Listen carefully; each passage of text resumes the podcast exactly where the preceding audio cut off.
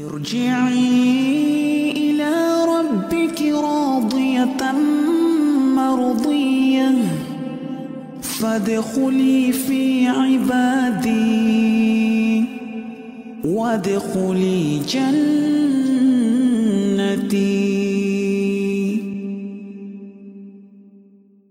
كيف حالك أستاذ؟ الحمد لله بخير وعافية. ما شاء الله. بارك الله فيكم أستاذ. فيكم بارك الله.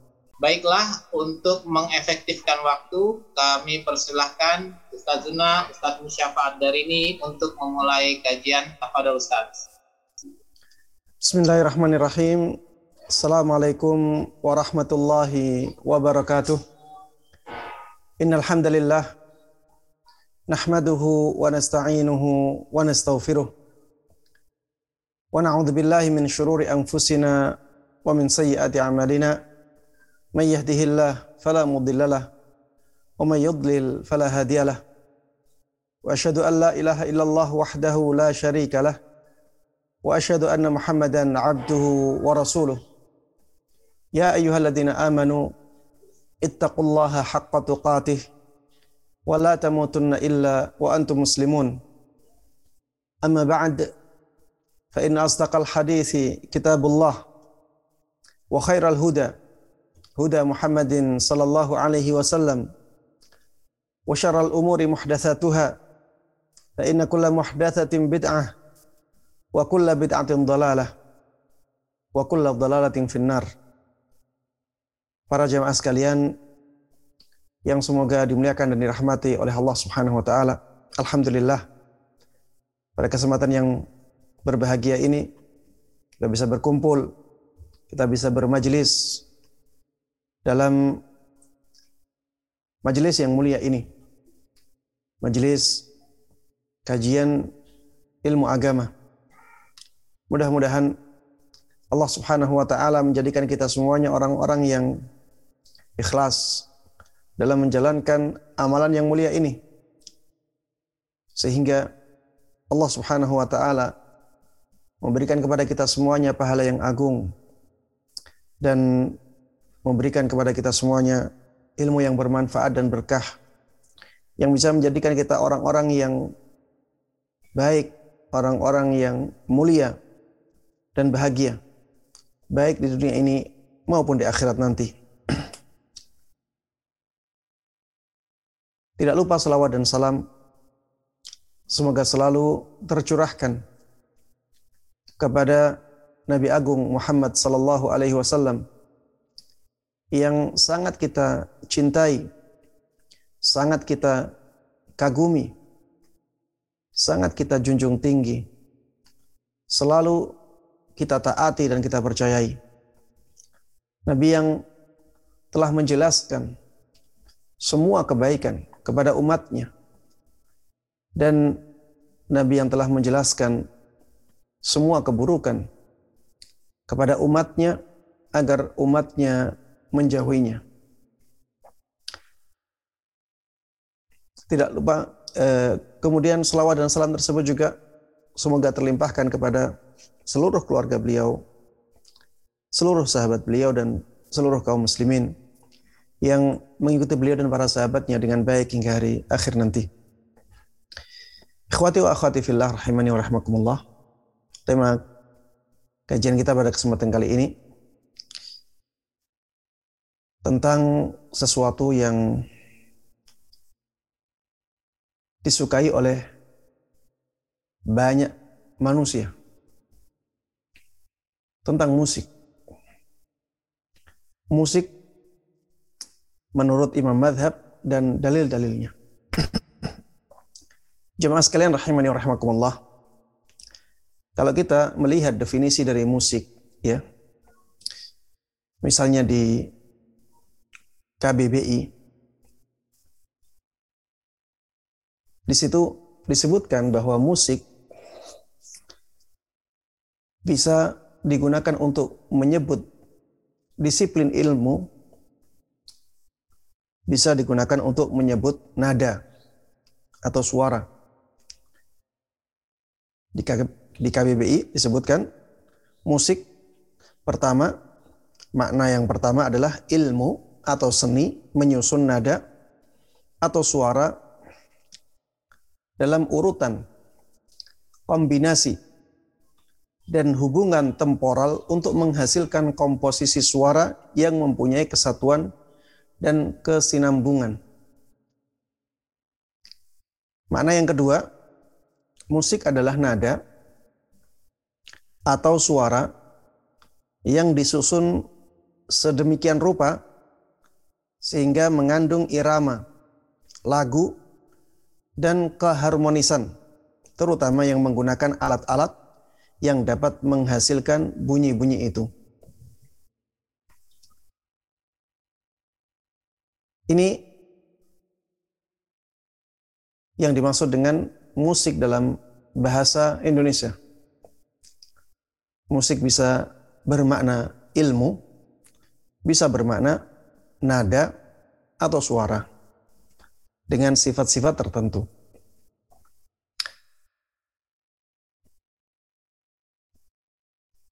Sedangkan yang kita maksud dengan musik dalam pembahasan kita ini adalah alat musiknya. Yang kita maksud dengan musik adalah alat musiknya. Bukan ilmu yang menjelaskan tentang musik. Bukan juga semua nada suara yang diatur sedemikian rupa sehingga mengandung irama lagu dan keharmonisan. Yang kita maksud dengan musik di sini adalah alat musik. Hukum alat musik menurut imam madhab dan dalil-dalilnya. Sehingga nanti jangan sampai ada yang membawa pembahasan kita ini kepada nada-nada suara. Karena yang kita maksud bukan musik yang itu, ya. Kalau musik yang itu nanti hukumnya akan berbeda-beda. Yang kita maksud adalah alat musiknya. Baik. Jemaah sekalian rahimani wa rahimakumullah, pembahasan tentang alat musik ini termasuk di antara pembahasan yang berat untuk diterima oleh orang-orang awam atau orang-orang yang baru berhijrah. Berat menerima pembahasan ini. Kenapa berat?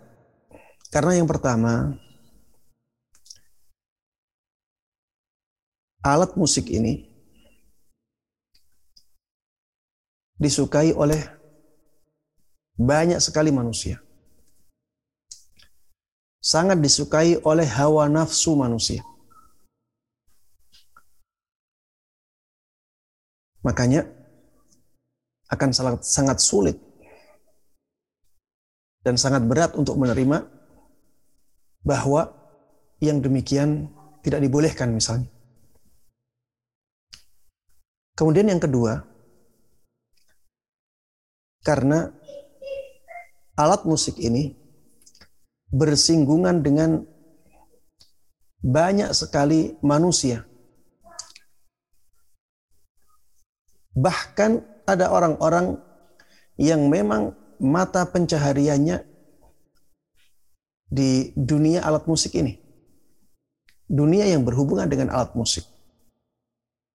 Makanya dari situ, kehidupannya dari situ. Dan jumlahnya tidak sedikit. Jumlahnya banyak. Makanya pembahasan ini pembahasan yang berat. Terutama yang baru-baru ngaji, baru-baru hijrah. Terutama bagi mereka yang pondasi agamanya masih lemah. Pondasi agamanya masih rapuh. Akidahnya masih belum mendalam. Tauhidnya belum banyak tahu. Makanya jemaah sekalian rahimani wa rahimakumullah, ya saya mohon maaf apabila membahas masalah ini karena saya diminta untuk menjelaskan masalah ini. Dan insya Allah banyak manfaatnya.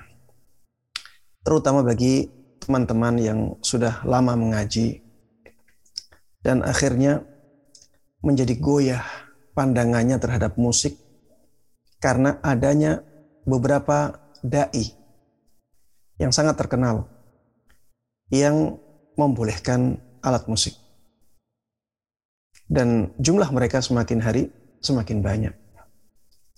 Sehingga ada beberapa yang tadinya sudah mantap dengan pendapat tidak bolehnya alat musik, akhirnya menjadi goyah. Jamaah sekalian rahimani wa rahimakumullah. Kalau kita melihat perkataan para ulama dalam empat madhab fikih, kita akan mendapati mereka semuanya sepakat akan haramnya alat musik. Dimulai dari madhab Hanafi, madhab Maliki, madhab Syafi'i, yang merupakan madhab mayoritas penduduk Indonesia, dan madhab Hambali. Semuanya sepakat bahwa alat-alat musik itu diharamkan. Tidak ada perbedaan pendapat di antara empat madhab ini.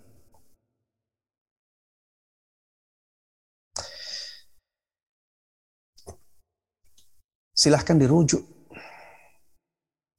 ke kitab-kitab fikih mereka yang menjelaskan tentang alat musik. Silahkan dirujuk ke kitab-kitab syarah hadis yang mereka tulis dalam berbagai madhab. Mereka akan dengan sangat tegas, sangat jelas menjelaskan bahwa alat-alat musik itu diharamkan di dalam Islam. Saya beri contoh di sini, misalnya di dalam madhab Hanafi. Di dalam madhab Hanafi, ada ulama besar yang bernama Az-Zaila'i. Beliau punya kitab namanya Tabyinul Haqa'iq. Syarah Kanz Daqa'iq. Di dalam kitab ini beliau menyebutkan termasuk di antara pencurian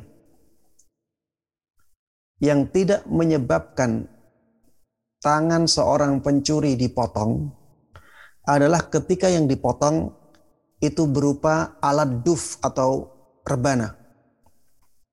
Watablin watablun dan gendang. Wabarbatun barbat ini semacam gitar ya. Barbat itu semacam gitar. Wa mizmar dan seruling. Coba lihat ya perhatikan empat ini semuanya alat musik.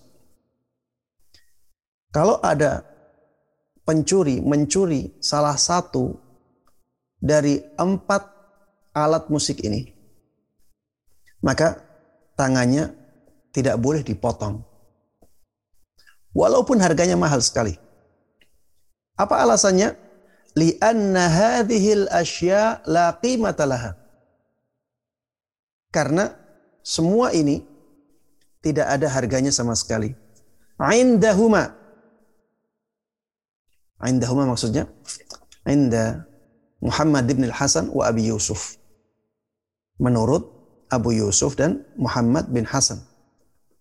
Ya, dan keduanya muridnya murid seniornya Imam Abu Hanifah.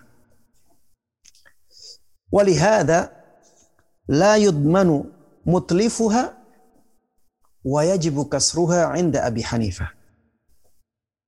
Karena alat-alat ini tidak ada harganya secara syariat ya. Di dalam syariat itu tidak ada harganya sama sekali. Makanya orang yang merusak alat-alat ini tidak dituntut untuk menggantinya. Bahkan disebutkan di sini, menurut Imam Abu Hanifah, wajib dirusak. Wa yajibu kasruha inda Abi Hanifah. Menurut Imam Abu Hanifah, alat-alat tersebut wajib dan harus dirusak. Baik. Di sini dalam nukilan ini kita bisa mengetahui pendapatnya Imam Abu Hanifah, kita juga bisa mengetahui pendapatnya Imam Abu Yusuf dan Imam Muhammad bin Hasan. Dan semuanya pembesar-pembesar dalam madhab Hanafi. Semuanya mengatakan itu tidak ada harganya. Makanya kalau dicuri, pencurinya tidak boleh dipotong tangan. Kalau ada yang merusak, perusaknya tidak boleh dituntut untuk menggantinya. Bahkan Imam Abu Hanifah mengatakan wajib untuk dirusak alat-alat yang seperti itu.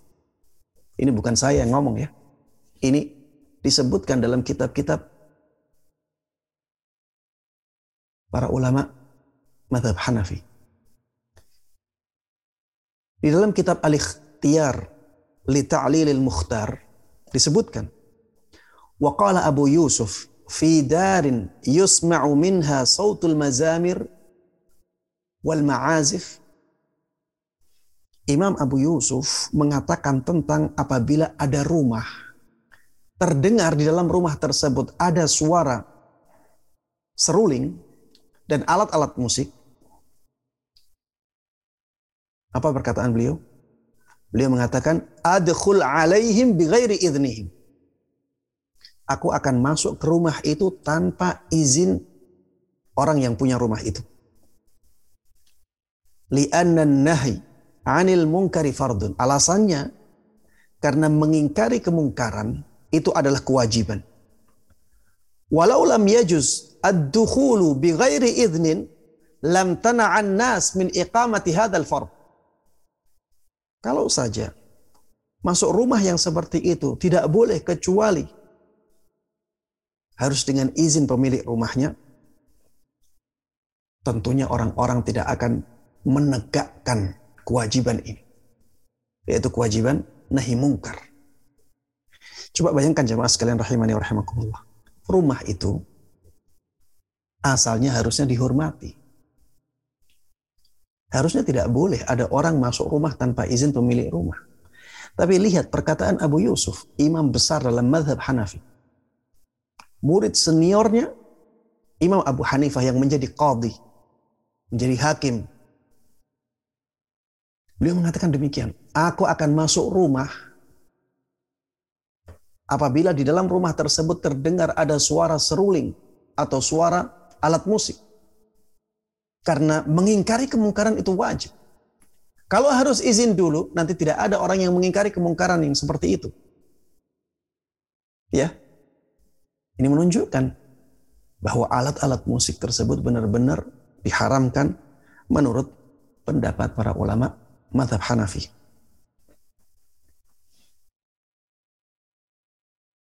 Al-Marghinani mengatakan Al-Marghinani ini juga ulama besar dalam madhab Hanafi. Beliau punya kitab Al-Hidayah. disebutkan dalam kitab Al-Hidayah fi syarhi bidayatil mubtadi wa dallatil mas'alah ala anna al-malahi kullaha haram. Masalah ini menunjukkan bahwa semua alat musik itu diharamkan. Semua alat musik itu diharamkan Ibnu Nujaim ini juga ulama dalam madhab Hanafi yang sangat masyhur. Beliau punya karangan kitab Al-Ashbah wa Nadhair dalam kaidah fik fikih. Dan kitab ini ya sangat fenomenal dalam madhab Hanafi. Mengatakan dalam kitab beliau Al-Bahrul Ra'iq Syarah Kanz Daqaiq Al-Malahi kulluha haram. Alat-alat musik semuanya diharamkan. Baik, ini nukilan-nukilan dalam madhab Hanafi. Kita beralih ke madhab Maliki. Disebutkan Imam Malik pernah ditanya. Karena penduduk Madinah ya itu terkenal ada yang menghalalkan nyanyian. Nyanyian ini hanya suara ya. Nyanyian ini hanya hanya suara. Dia nada suara. Suara yang bersenandung. Ada yang diharamkan, ada yang mubah. Makanya kalau kita membaca perkataan-perkataan para ulama, kita harus tahu bahwa al-ghina itu ada yang diharamkan, ada yang mubah. Nyanyian itu ada yang diharamkan, ada yang mubah. Kalau kita tidak memahami seperti ini, maka kita akan bingung melihat perkataan para ulama tentang al-ghina. Dan kita akan menyangka mereka berbeda pendapat. Padahal sebenarnya tidak ada perbedaan pendapat dalam masalah ini. Al-ghina ada yang dibolehkan, ada yang diharamkan. Nyanyian yang hanya dengan mulut saja. Ini ada yang diharamkan, ada yang dibolehkan. Yang dibolehkan adalah nyanyian yang isinya kebaikan. Saya tidak membahas tentang alat musik sekarang ya. Saya sedang membahas tentang nyanyian yang dengan mulut saja. Ini ada yang diharamkan, ada yang dibolehkan. Yang dibolehkan yang isinya baik. Ya. Kemudian kemudian tidak diiringi alat musik. Tidak diiringi alat musik. Ini yang dibolehkan. Yang tidak dibolehkan jemaah sekalian rahimani wa rahimakumullah adalah nyanyian yang diiringi alat musik dan atau nyanyian yang di dalamnya ada hal-hal yang tidak baik. Ada hal-hal yang bertentangan dengan syariat. Seperti misalnya liriknya mengajak kepada keburukan. Lirik, liriknya mengajak kepada kenistaan. Liriknya mengajak kepada kesyirikan, kebid'ahan. Ada hal-hal yang terlarang dalam lirik itu. Liriknya menceritakan tentang sifat-sifat wanita yang menjadikan orang ya lalai dan tergoda, tersulut syahwatnya. Yang seperti ini yang diharamkan. Di kota Madinah ada sebagian orang yang tetap menghalalkan yang seperti itu. Makanya Imam Malik ditanya, beliau Imam Darul Hijrah, Imam kota Madinah ketika itu. Ditanya, antum turakhisuna fil ghina? Apakah kalian memberikan keringanan pada nyanyian? Maksudnya nyanyian yang diharamkan. Fakal, maka Imam Malik menjawab, Ma'adallah Ma yaf'alu hadha indana illa al-fussaq. Aku berlindung kepada Allah Subhanahu wa taala. Tidak ada orang yang melakukan seperti itu kecuali orang-orang fasik di antara kami. Ya. Yang mengerjakan seperti itu di sisi kami hanyalah orang-orang fasik saja. Coba bayangkan jamaah sekalian rahimani rahimakumullah. Ini nyanyian. Ini hanya menggunakan mulut saja. Bagaimana dengan menggunakan alat musik? Kalau yang menggunakan mulut saja, apabila hal, ada hal-hal yang menjadikannya diharamkan, maka menjadi haram, apalagi yang diiringi dengan alat musik.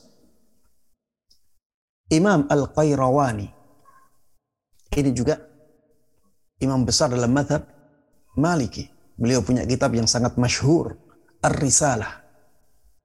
Di dalam kitab Ar-Risalah, li Abi Zaid Al-Qayrawani disebutkan wala yahillu laka an tata'ammada sama'a syai'in minal malahi wal ghina. Tidak halal bagimu untuk sengaja mendengarkan alat-alat musik dan mendengarkan nyanyian walaupun hanya sedikit. Ya. Ini perkataan Imam Abu Zaid Al-Qayrawani rahimahullahu taala dalam kitab beliau Ar-Risalah. Tidak halal. Artinya haram. Sengaja mendengarkan musik. Sengaja mendengarkan alat-alat musik. Sengaja mendengarkan nyanyian yang diharamkan. Ini tidak halal sama sekali. Taib. Imam Ibn Rushd. Ini juga imam besar dalam madhab Maliki. Beliau mengatakan yajuzu ta'ammudu huduri syai'in minal lahwi wal la'ib qat tabli waz zumr wa ma kana fi ma'na. Tidak boleh sengaja menghadiri majlis yang ada lahu dan ada permainannya. Kemudian tidak juga majelis yang di dalamnya ada alat-alat musik yang menjadikan orang bergoyang seperti gendang, seruling, dan yang semakna dengan alat-alat tersebut. Yaitu alat-alat musik yang lain. Menghadiri majelis yang ada alat-alat musiknya saja tidak dibolehkan. Bagaimana dengan memainkannya? Jemaah sekalian rahimani rahimakumullah. Ya. Ini nukilan-nukilan yang sangat jelas dalam madhab maliki yang menerangkan kepada kita bahwa alat-alat musik itu diharamkan. Baik, kita beralih ke madhab syafi'i, madhab ketiga. Di dalam madhab syafi'i, penjelasan tentang ini juga sangat banyak sekali.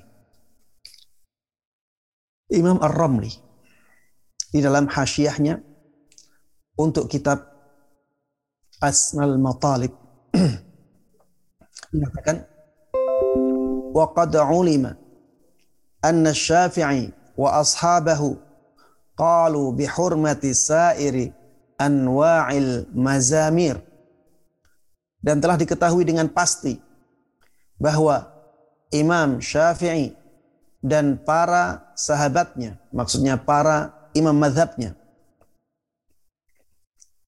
para pengikutnya. Mereka mengatakan haramnya semua alat-alat musik. Semua alat-alat musik diharamkan oleh Imam Syafi'i dan para pengikutnya. Jelas. Ibnu Hajar Al-Haytami, ini juga ulama besar dalam madhab Syafi'i. Ulama dalam madhab Syafi'i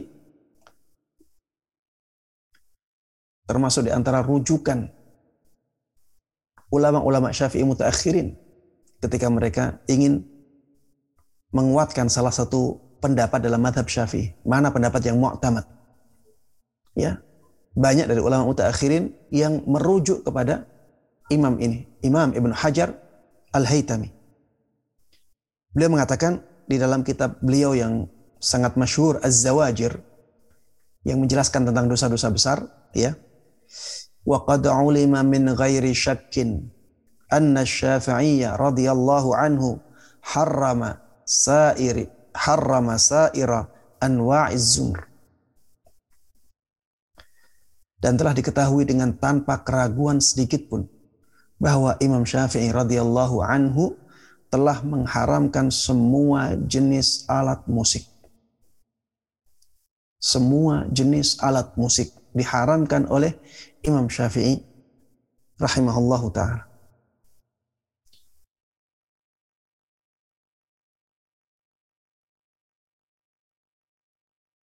Imam Ar-Rafi'i. Siapa yang tidak kenal beliau? Karena tingginya kedudukan beliau dalam madhab syafi'i.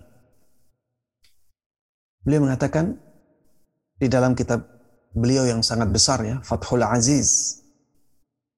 Ini syarahnya Mukhtasar Muzani.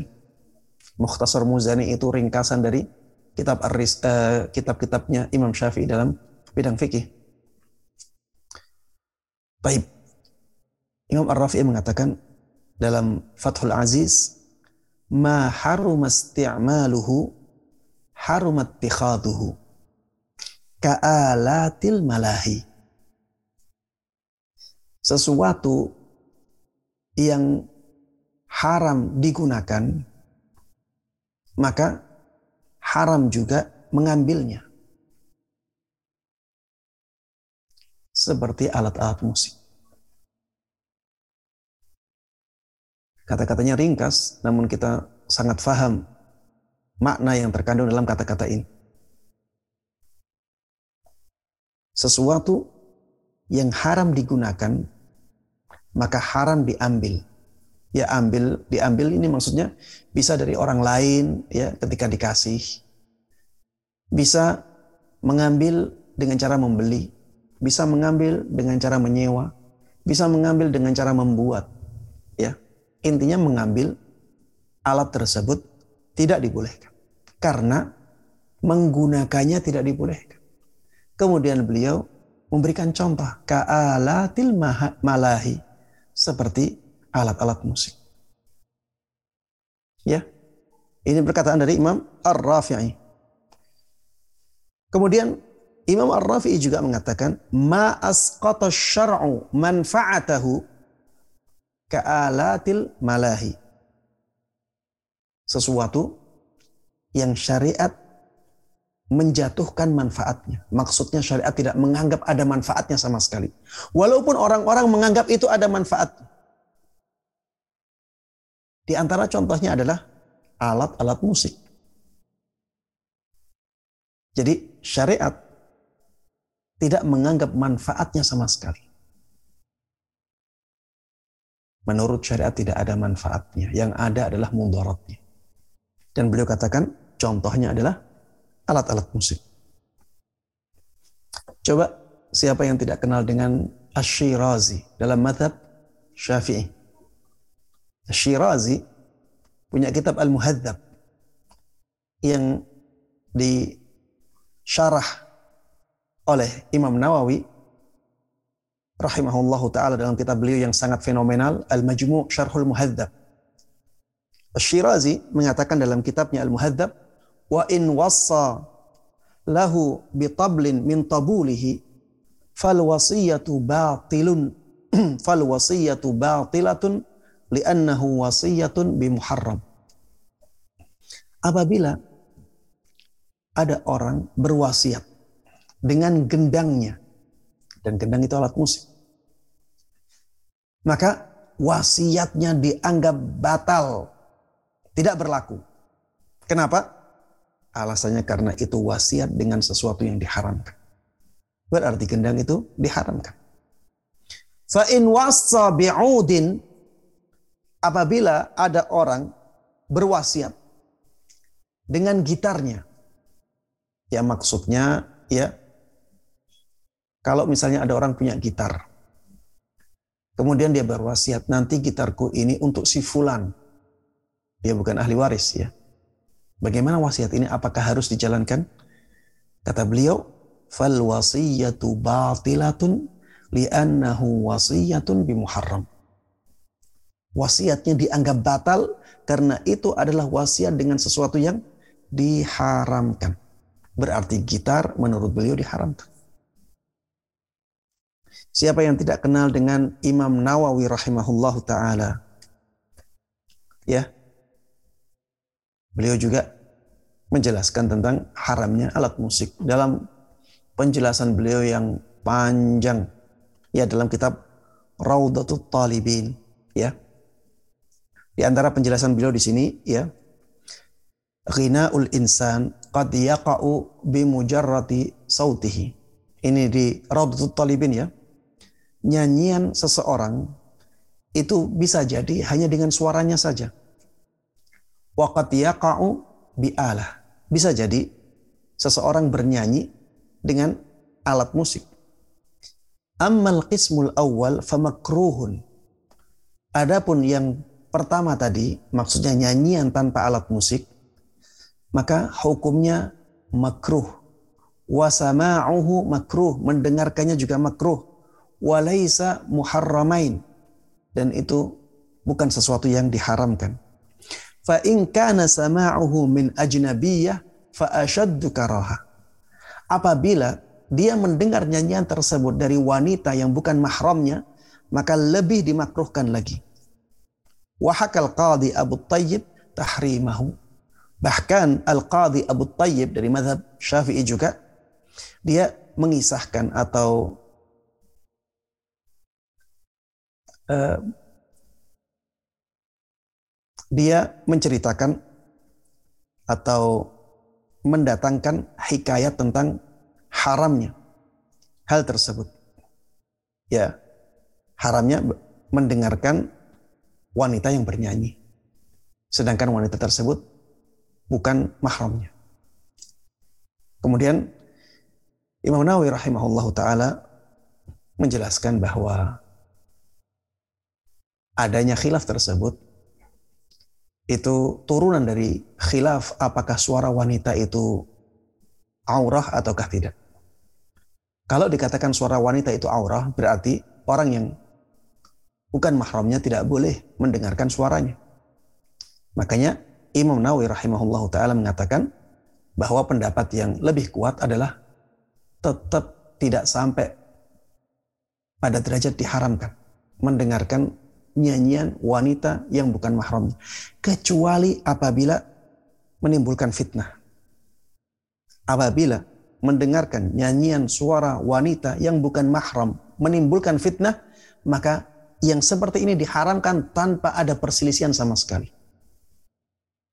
Setelah ini Imam Nawawi rahimahullah taala menjelaskan tentang keadaan yang kedua apabila ada orang bernyanyi diiringi alat musik. Beliau mengatakan al-qismu tsani, keadaan yang kedua atau bagian yang kedua, ayyughanniya bi ba'di alatil ghina. Apabila ada orang nyanyi dengan alat-alat musik. Mimma huwa min syiari syaribil khamr. Yang biasanya menjadi syiarnya para peminum khamr. Wa huwa mutrib dan dia menjadikan orang bergoyang. At-tambur seperti gendang. Wal ud gitar. Wasanj wasairil ma'azif dan alat-alat musik yang lainnya wal autar ya alat-alat musik yang menggunakan senar. Yahrumu isti'maluhu wastima'uhu. Jelas yang Nawawi mengatakan diharamkan menggunakannya dan diharamkan mendengarkannya. Ya. Jelas sangat tegas mengatakan haram untuk menggunakan alat-alat musik itu dan haram mendengarkannya. Taib. Masih banyak ya nukilan-nukilan dalam madhab syafi'i yang lainnya. Mungkin tidak mungkin kita sebutkan semuanya ya. Kita beralih ke madhab Hambali. Madhab yang keempat. Di dalam madhab Hambali lebih tegas lagi. Imam Ahmad rahimahullah ta'ala pernah ditanya tentang gendang. Beliau mengatakan huwa mungkar. Itu atau dia atau gendang itu adalah sesuatu yang mungkar. Kalau mungkar berarti harus dihilangkan. Harus diingkari. Imam Ahmad rahimahullah ta'ala juga pernah ditanya tentang at atau gendang. Beliau mengatakan at-tablu laisa fihi rukhsah. Gendang itu tidak ada keringanan sama sekali padanya. Maksudnya tidak boleh mendengarkannya.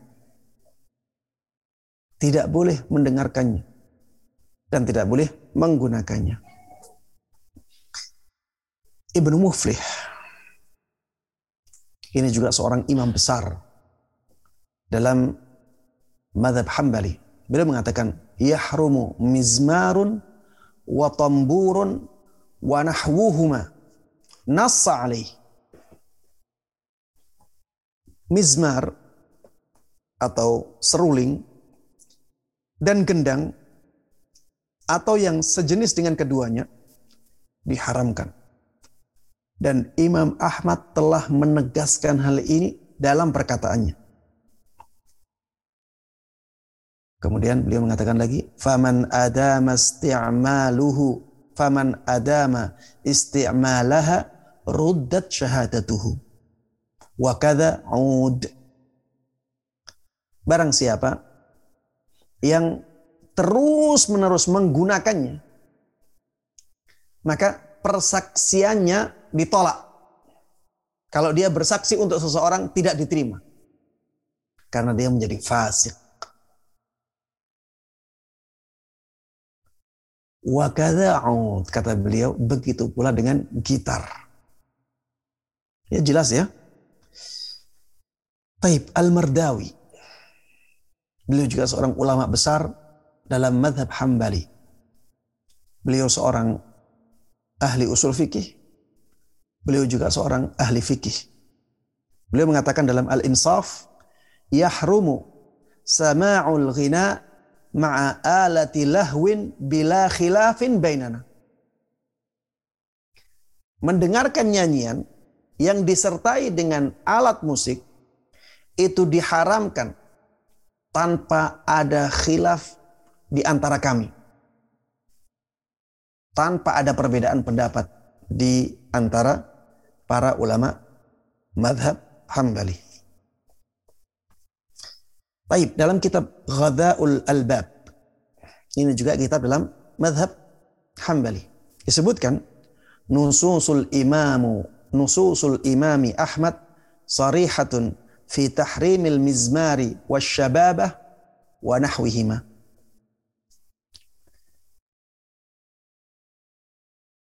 Perkataan-perkataan Imam Ahmad benar-benar tegas dalam menjelaskan haramnya seruling, haramnya sejenis gitar dan yang semisalnya.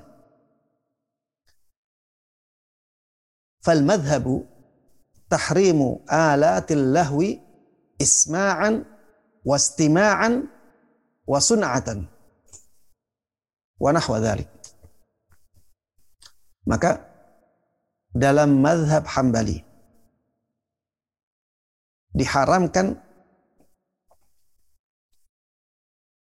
alat-alat musik dalam madhab hambali alat-alat musik itu diharamkan. Baik memperdengarkannya kepada orang lain atau mendengarkannya dari orang lain atau membuatnya atau yang semisalnya. Ya. Jadi memperdengarkan kepada orang lain diharamkan. Mendengarnya diharamkan. Membuatnya diharamkan. Menggunakannya diharamkan. Ya disebutkan sampai sedetil ini. Agar tidak ada celah untuk orang-orang yang setelahnya untuk mengatakan bahwa dalam mazhab Hambali dibolehkan alat musik. Baik jemaah sekalian rahimani wa rahimakumullah. Inilah perkataan-perkataan yang bisa menjadi contoh bahwa semua madhab empat itu mengharamkan alat musik. Yang perlu diketahui setelahnya adalah bahwa para imam tersebut tidaklah menyampaikan hukum tersebut tanpa dasar sama sekali.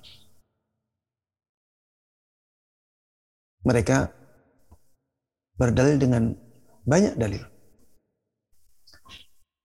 Di antara dalil yang menjelaskan tentang haramnya musik adalah hadis Nabi Muhammad sallallahu alaihi wasallam la yakunanna min ummati aqwamun yastahilluna al-hira wal harira wal khamra wal ma'azif.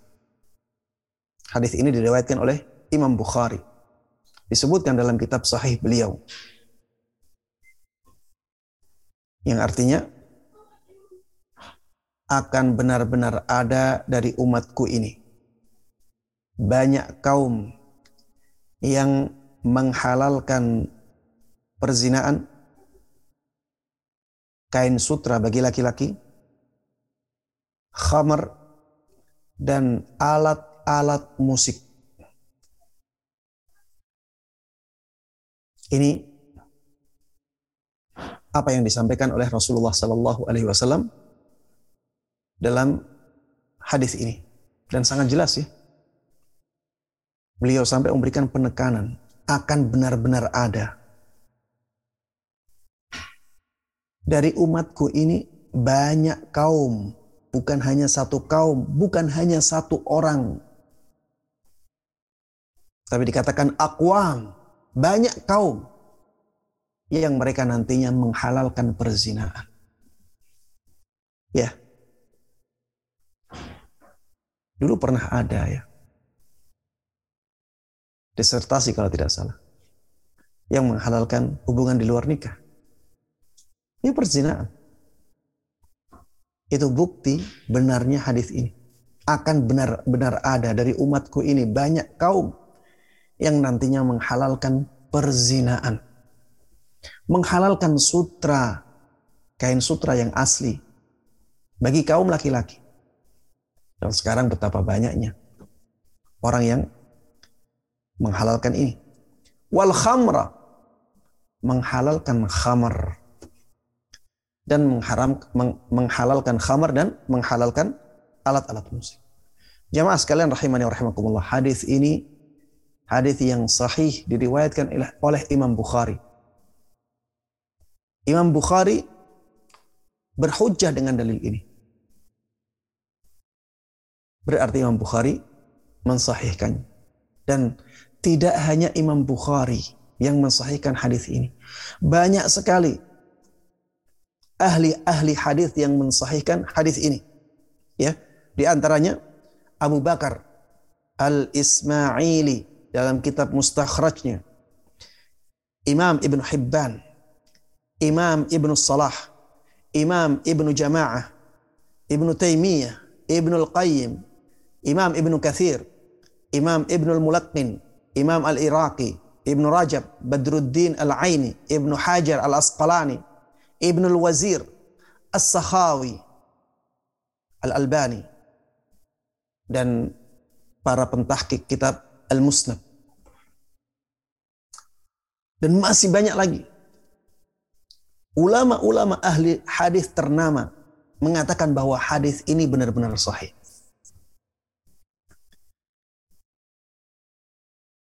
Terus kemudian ada orang yang tidak faham bahasa Arab dengan baik mengatakan bahwa hadisnya lemah. Subhanallah.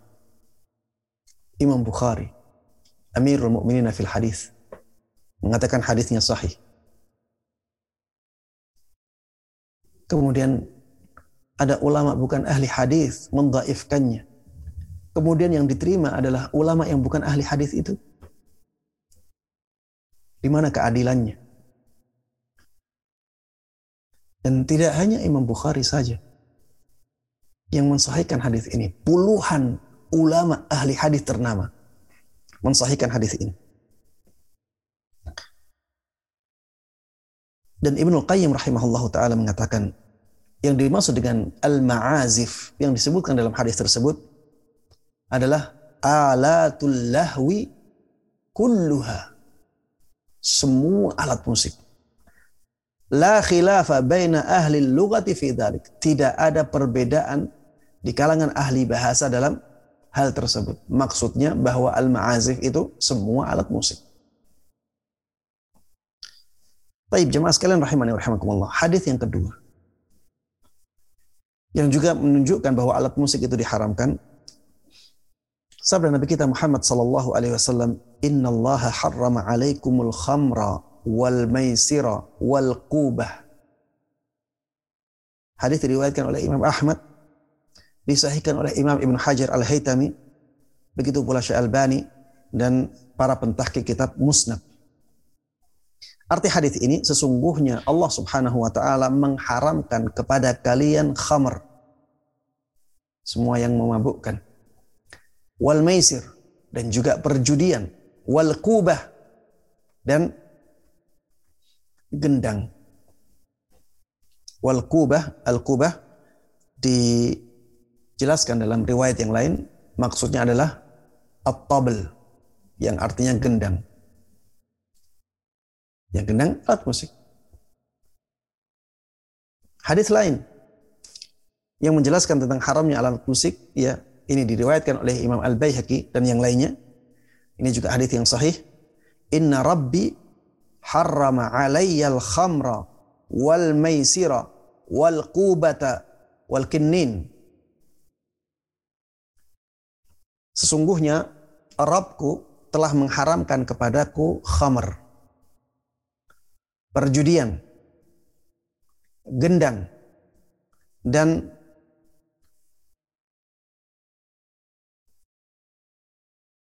alat musik ya seperti gitar, alat musik yang memakai senar, ya. Alat musik yang memakai senar. Ada yang mengatakan kinin itu gendang, ya. Mungkin ada bentuk lain ya.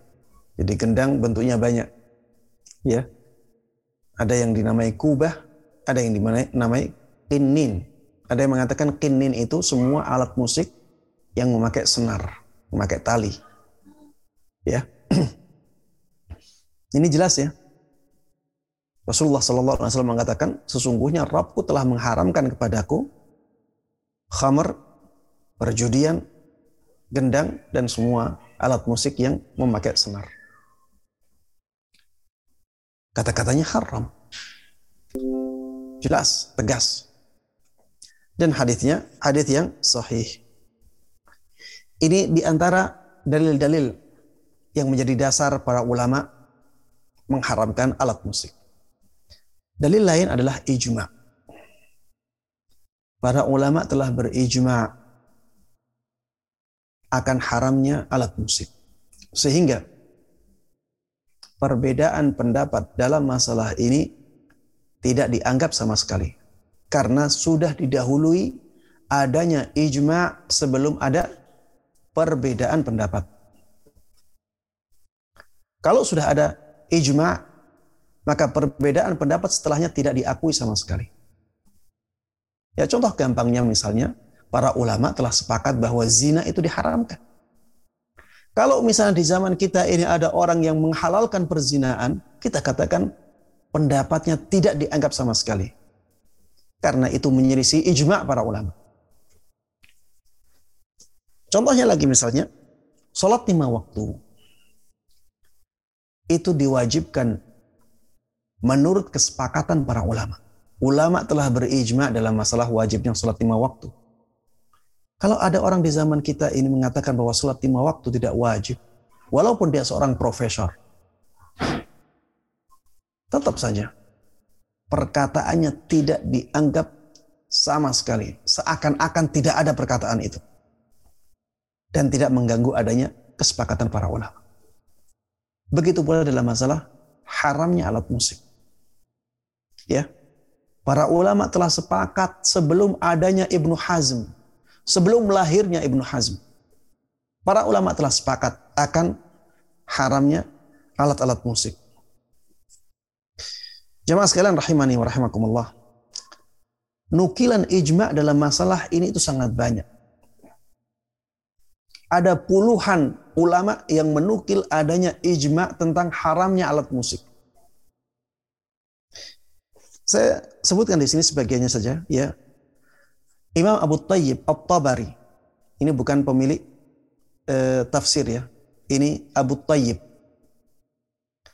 Imam Abu Tayyib At-Tabari rahimahullahu taala mengatakan qad ajma'a ulama'ul amsar ala karahatil ghina wal man'i minhu para ulama di semua negeri telah sepakat akan dibencinya nyanyian dan dilarangnya nyanyian ya. Jadi nyanyian itu dibenci dan dilarang maksudnya diharamkan. Taib. Ini yang berkaitan dengan nyanyian tentunya ya nyanyian yang diharamkan.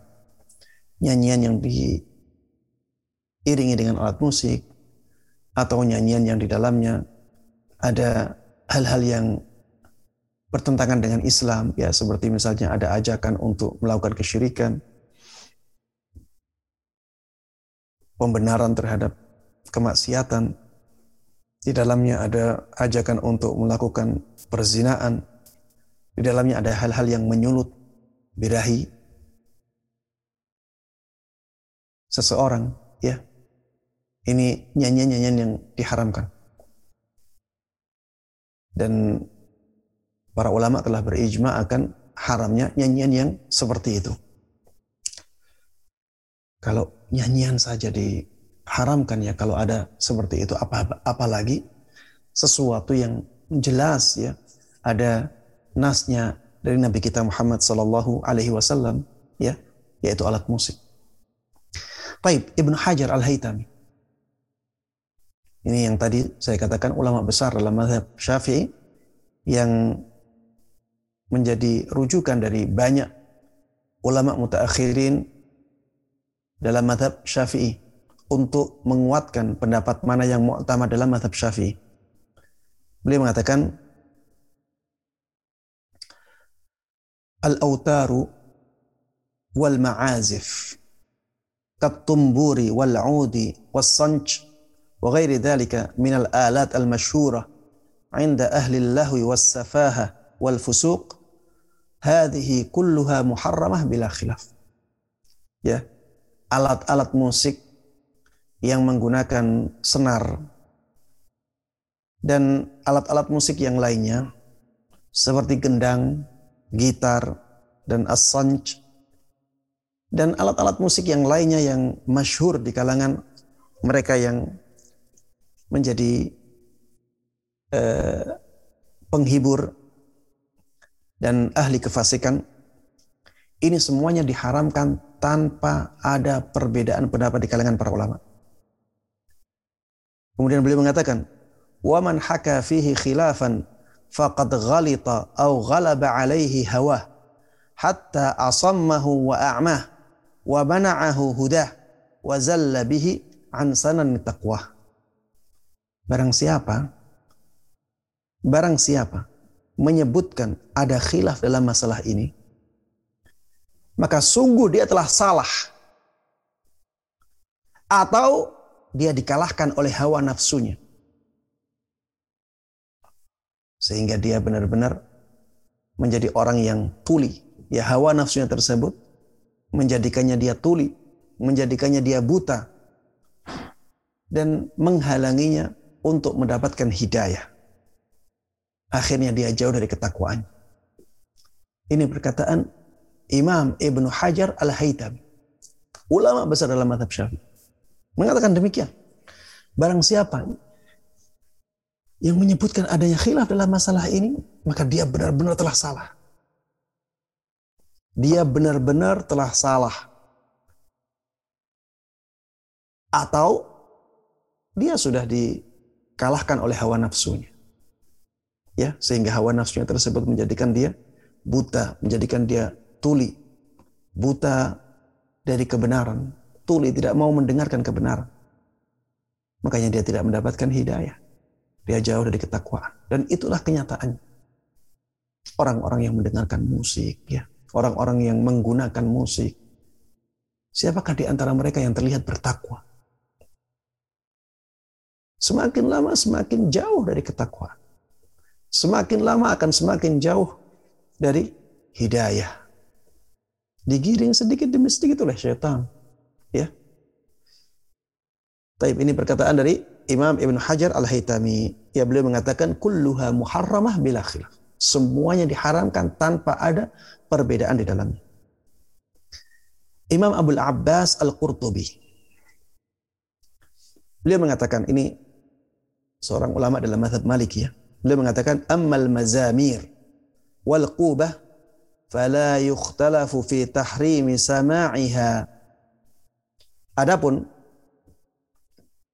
seruling dan gendang maka tidak ada perbedaan pendapat dalam haram haramnya mendengarkannya. Ya. Tidak ada perbedaan pendapat bahwa mendengarkannya itu diharamkan. Kemudian beliau mengatakan, "Walam asma' an ahadin mimman yu'tabaru qawluhu minas salaf wa a'immatil khalaf man yubihu dhalik." dan aku tidak pernah mendengar dari seorang pun yang kata-katanya dianggap ya kata-katanya dimuliakan baik dari ulama salaf maupun dari para imam khalaf yang membolehkan hal tersebut ini jelas ya beliau sedang menerangkan bahwa tidak ada ulama-ulama yang perkataannya diperhitungkan yang membolehkan alat-alat musik. Kemudian beliau ya kata-katanya agak keras ini. Beliau mengatakan wa kaifa la yuharram. Bagaimana alat-alat yang seperti itu tidak diharamkan. Wa huwa syi'aru ahli al-khumuri wal fusuq. Padahal alat-alat tersebut sudah menjadi ciri-cirinya para pemabuk dan orang-orang yang fasik wa muhayyijun lisyahawati wal fasadi wal mujun dan alat-alat musik tersebut dia akan membangkitkan syahwat membangkitkan kerusakan dan membangkitkan kenistaan ya perbuatan-perbuatan yang nista yang keji wa makana kadzalik lam yushakka fi tahrimihi. Yang seperti itu tidak diragukan lagi tentang keharamannya. Wala fi tafsiqi fa'ilihi wa ta'thimihi. Dan tidak diragukan lagi tentang kefasikan pelakunya. Dan dosanya. Ya. Para pelakunya tersebut benar-benar terjatuh ke dalam dosa tanpa diragukan sama sekali. Bahkan Al-Qadhi Ayat ya, ini imam besar yang banyak menjadi rujukan Imam Nawawi rahimahullahu taala. Ya, Imam Nawawi banyak merujuk ke perkataan, perkataannya Qadhi Ayat. Ya. Qadhi Ayat menyebutkan adanya ijma' tentang kafirnya orang yang menghalalkan nyanyian. Ya, maksudnya adalah nyanyian yang diharamkan karena nyanyian ada ada dua ya ada yang mubah ada yang diharamkan al Baghawi yang punya kitab tafsir ya tafsir Baghawi beliau seorang ulama dari madhab syafi'i beliau mengatakan wattafaqu ala tahrimil mazamir wal malahi wal ma'azif para ulama telah bersepakat tentang diharamkannya alat-alat musik ya. Dan al-mazamir di sini mungkin bisa diartikan seruling. Mereka sepakat para ulama sepakat tentang haramnya seruling kemudian alat-alat yang melalaikan dan alat-alat musik ya. Ini sangat tegas ya perkataan dari Imam Al-Baghawi. Ini ijma-ijma ini sebenarnya banyak sekali, ya. Namun tidak bisa kita baca semuanya ya. Yang menunjukkan bahwa memang dalam masalah ini telah terjadi kesepakatan dari semua ulama Islam bahwa alat musik itu diharamkan. Dan ketika para ulama telah berijma, maka tidak diragukan lagi itulah yang benar, itulah yang hak di sisi Allah Subhanahu wa taala. Karena Rasulullah Shallallahu alaihi wasallam telah menyabdakan Innallaha qad ajara ummati min an tajtami'a ala dalalah.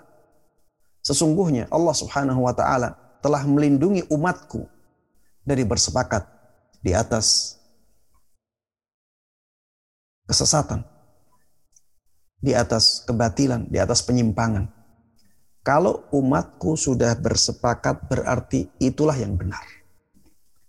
Dan ulama-ulama Islam telah bersepakat bahwa alat musik itu diharamkan. Maka itulah yang benar. Baik jamaah sekalian rahimani wa rahimakumullah. Pembahasan yang selanjutnya anak anggap juga penting adalah pembahasan tentang syubhat. Banyak syubhat yang dilontarkan oleh para penghalal musik. Di antara syubhat tersebut adalah bahwa hadis yang disebutkan oleh Imam Bukhari dalam kitab sahihnya itu hadis yang lemah. Kenapa demikian? Mereka mengikuti Imam Ibnu Hazm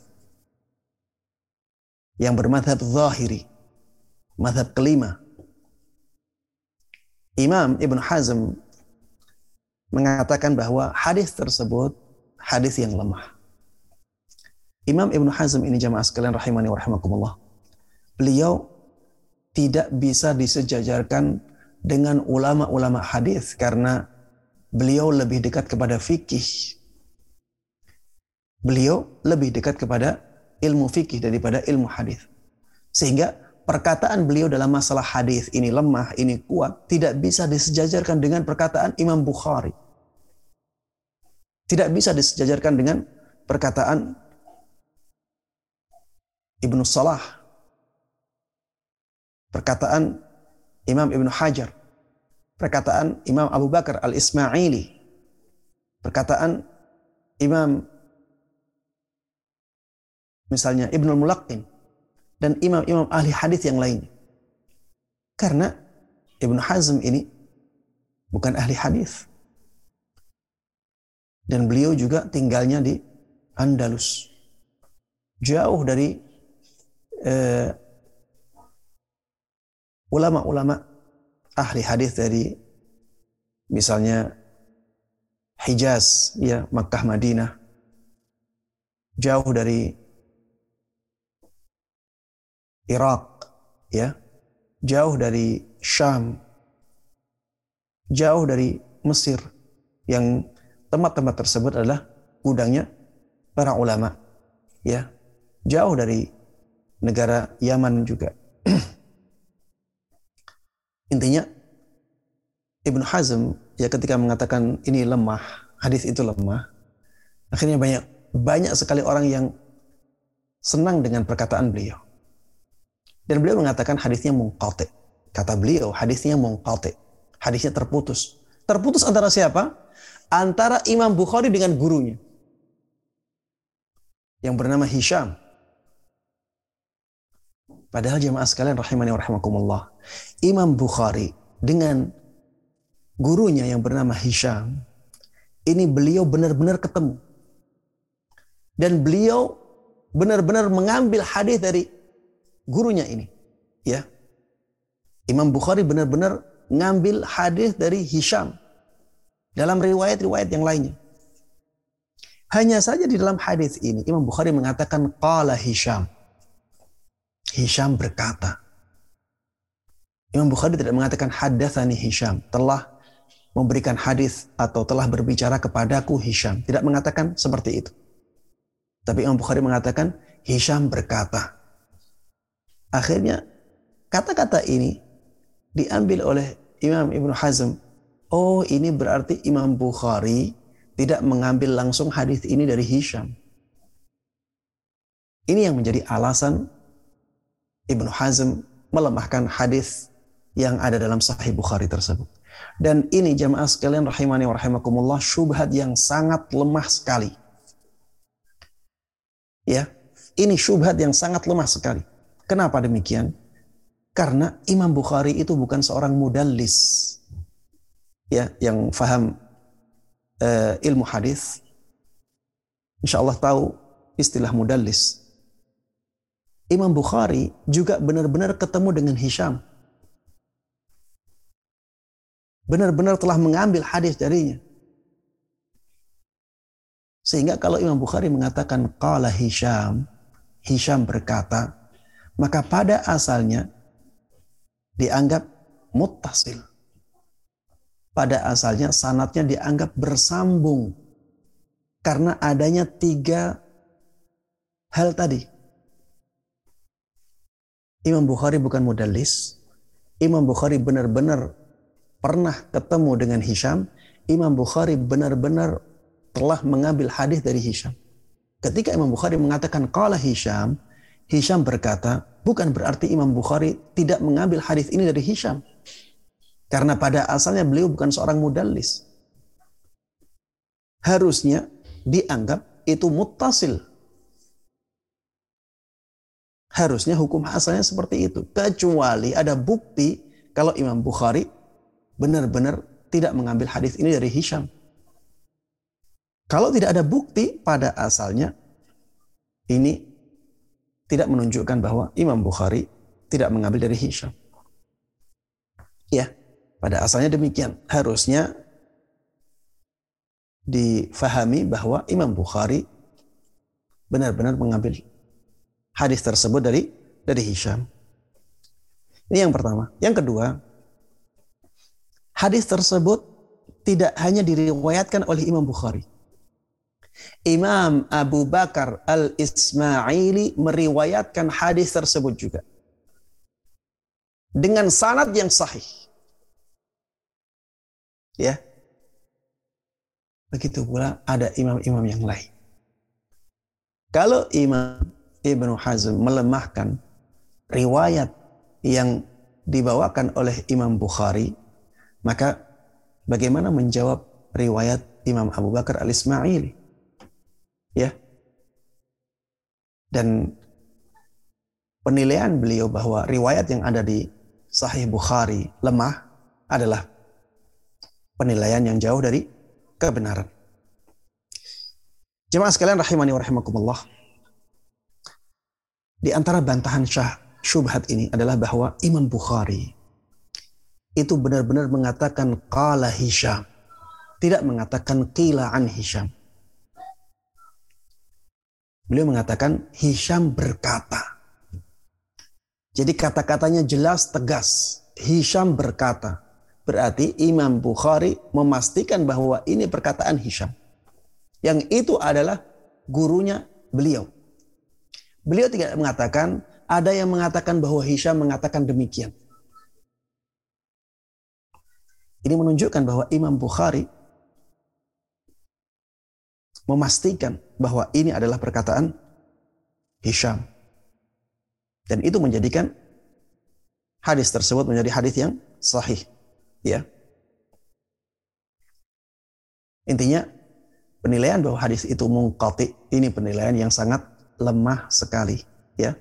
Sehingga tidak perlu dianggap. Coba bayangkan ada puluhan ahli hadis ternama mensahihkan hadis tersebut. Tidak didengar sama sekali oleh mereka. Kemudian ada orang yang bukan ahli hadis melemahkan mereka dengar. Mana keadilannya? Ya ini ada orang-orang yang benar-benar ahli takhasusnya adalah ahli hadis. Ada orang yang tidak kekhususannya bukan di bidang hadis. Kemudian yang dipilih orang yang bukan keahliannya. Mana keadilan dalam menimbang-nimbang perkataan para ulama. Baik. Syubhat yang kedua. Mereka mengatakan ada ulama yang menghalalkan musik. Sehingga kenapa kita tidak boleh mengambil pendapat yang menghalalkannya ada ulama-ulama yang menghalalkan musik ya. Ini ulama-ulama mutakhirin ya. Ada yang menghalalkan musik atau yang paling lama Ibnu Hazm. Ibnu Hazm menghalalkan musik. Kenapa kita tidak boleh mengikuti Ibnu Hazm? Kita kan orang awam. Jamaah sekalian rahimani wa rahimakumullah. Bagaimana menjawab syubhat ini? Baik, jawaban yang pertama, perkataan ulama yang menghalalkan telah menyelisih ijma akan haramnya musik. Jadi Ibnu Hazm menyelisih ijma. Sehingga perkataan Ibnu Hazm tidak boleh dianggap sama sekali. Bagaimana mungkin kita bisa menganggap perkataan Ibnu Hazm yang benar Kemudian perkataan sebelum Ibnu Hazm, ulama-ulama sebelum Ibnu Hazm di antara mereka para sahabat, para tabi'in, tabi'ut tabi'in, mereka semuanya salah. Apakah ada kemungkinan seperti itu? Tidak ada kemungkinan itu. Kalau ada orang menyelisih ijma, yakinlah perkataan dia yang salah. Jawaban yang kedua, perkataan mereka bertentangan dengan dalil yang sahih dan sarih dalam masalah ini ya perkataan ulama yang menghalalkan musik itu bertentangan dengan hadis yang sahih dan tegas. Kalau ada pendapat yang seperti ini, maka harus dibuang jauh-jauh.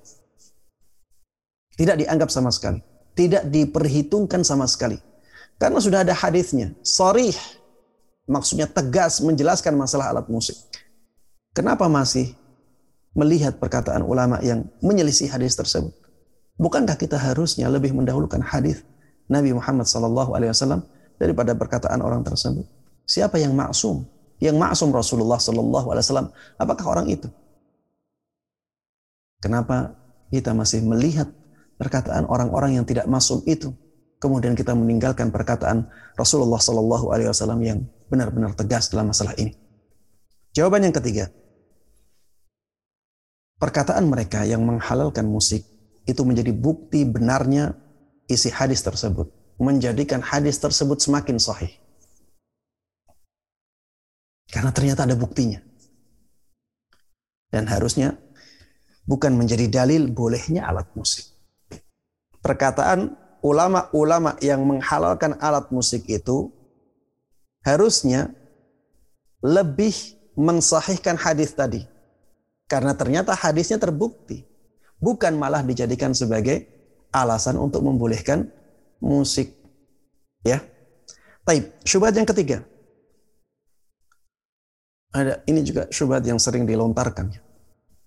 Ada orang ada orang yang mendapatkan hidayah dari musik, Ustaz. Harusnya musik itu dibolehkan.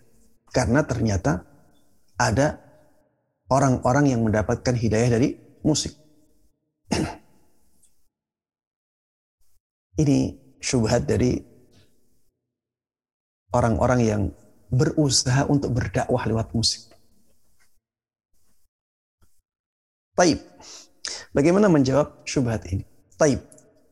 Jawaban yang pertama, tujuan yang baik tidak bisa melegalkan jalan yang buruk. Al-ghayah la tubarrirul wasilah. Ya, tujuan yang mulia tidak bisa melegalkan jalan yang buruk, jalan yang hina. Kalau kita ingin menafkahi keluarga, tidak boleh kita berzina. Untuk menafkahi keluarga.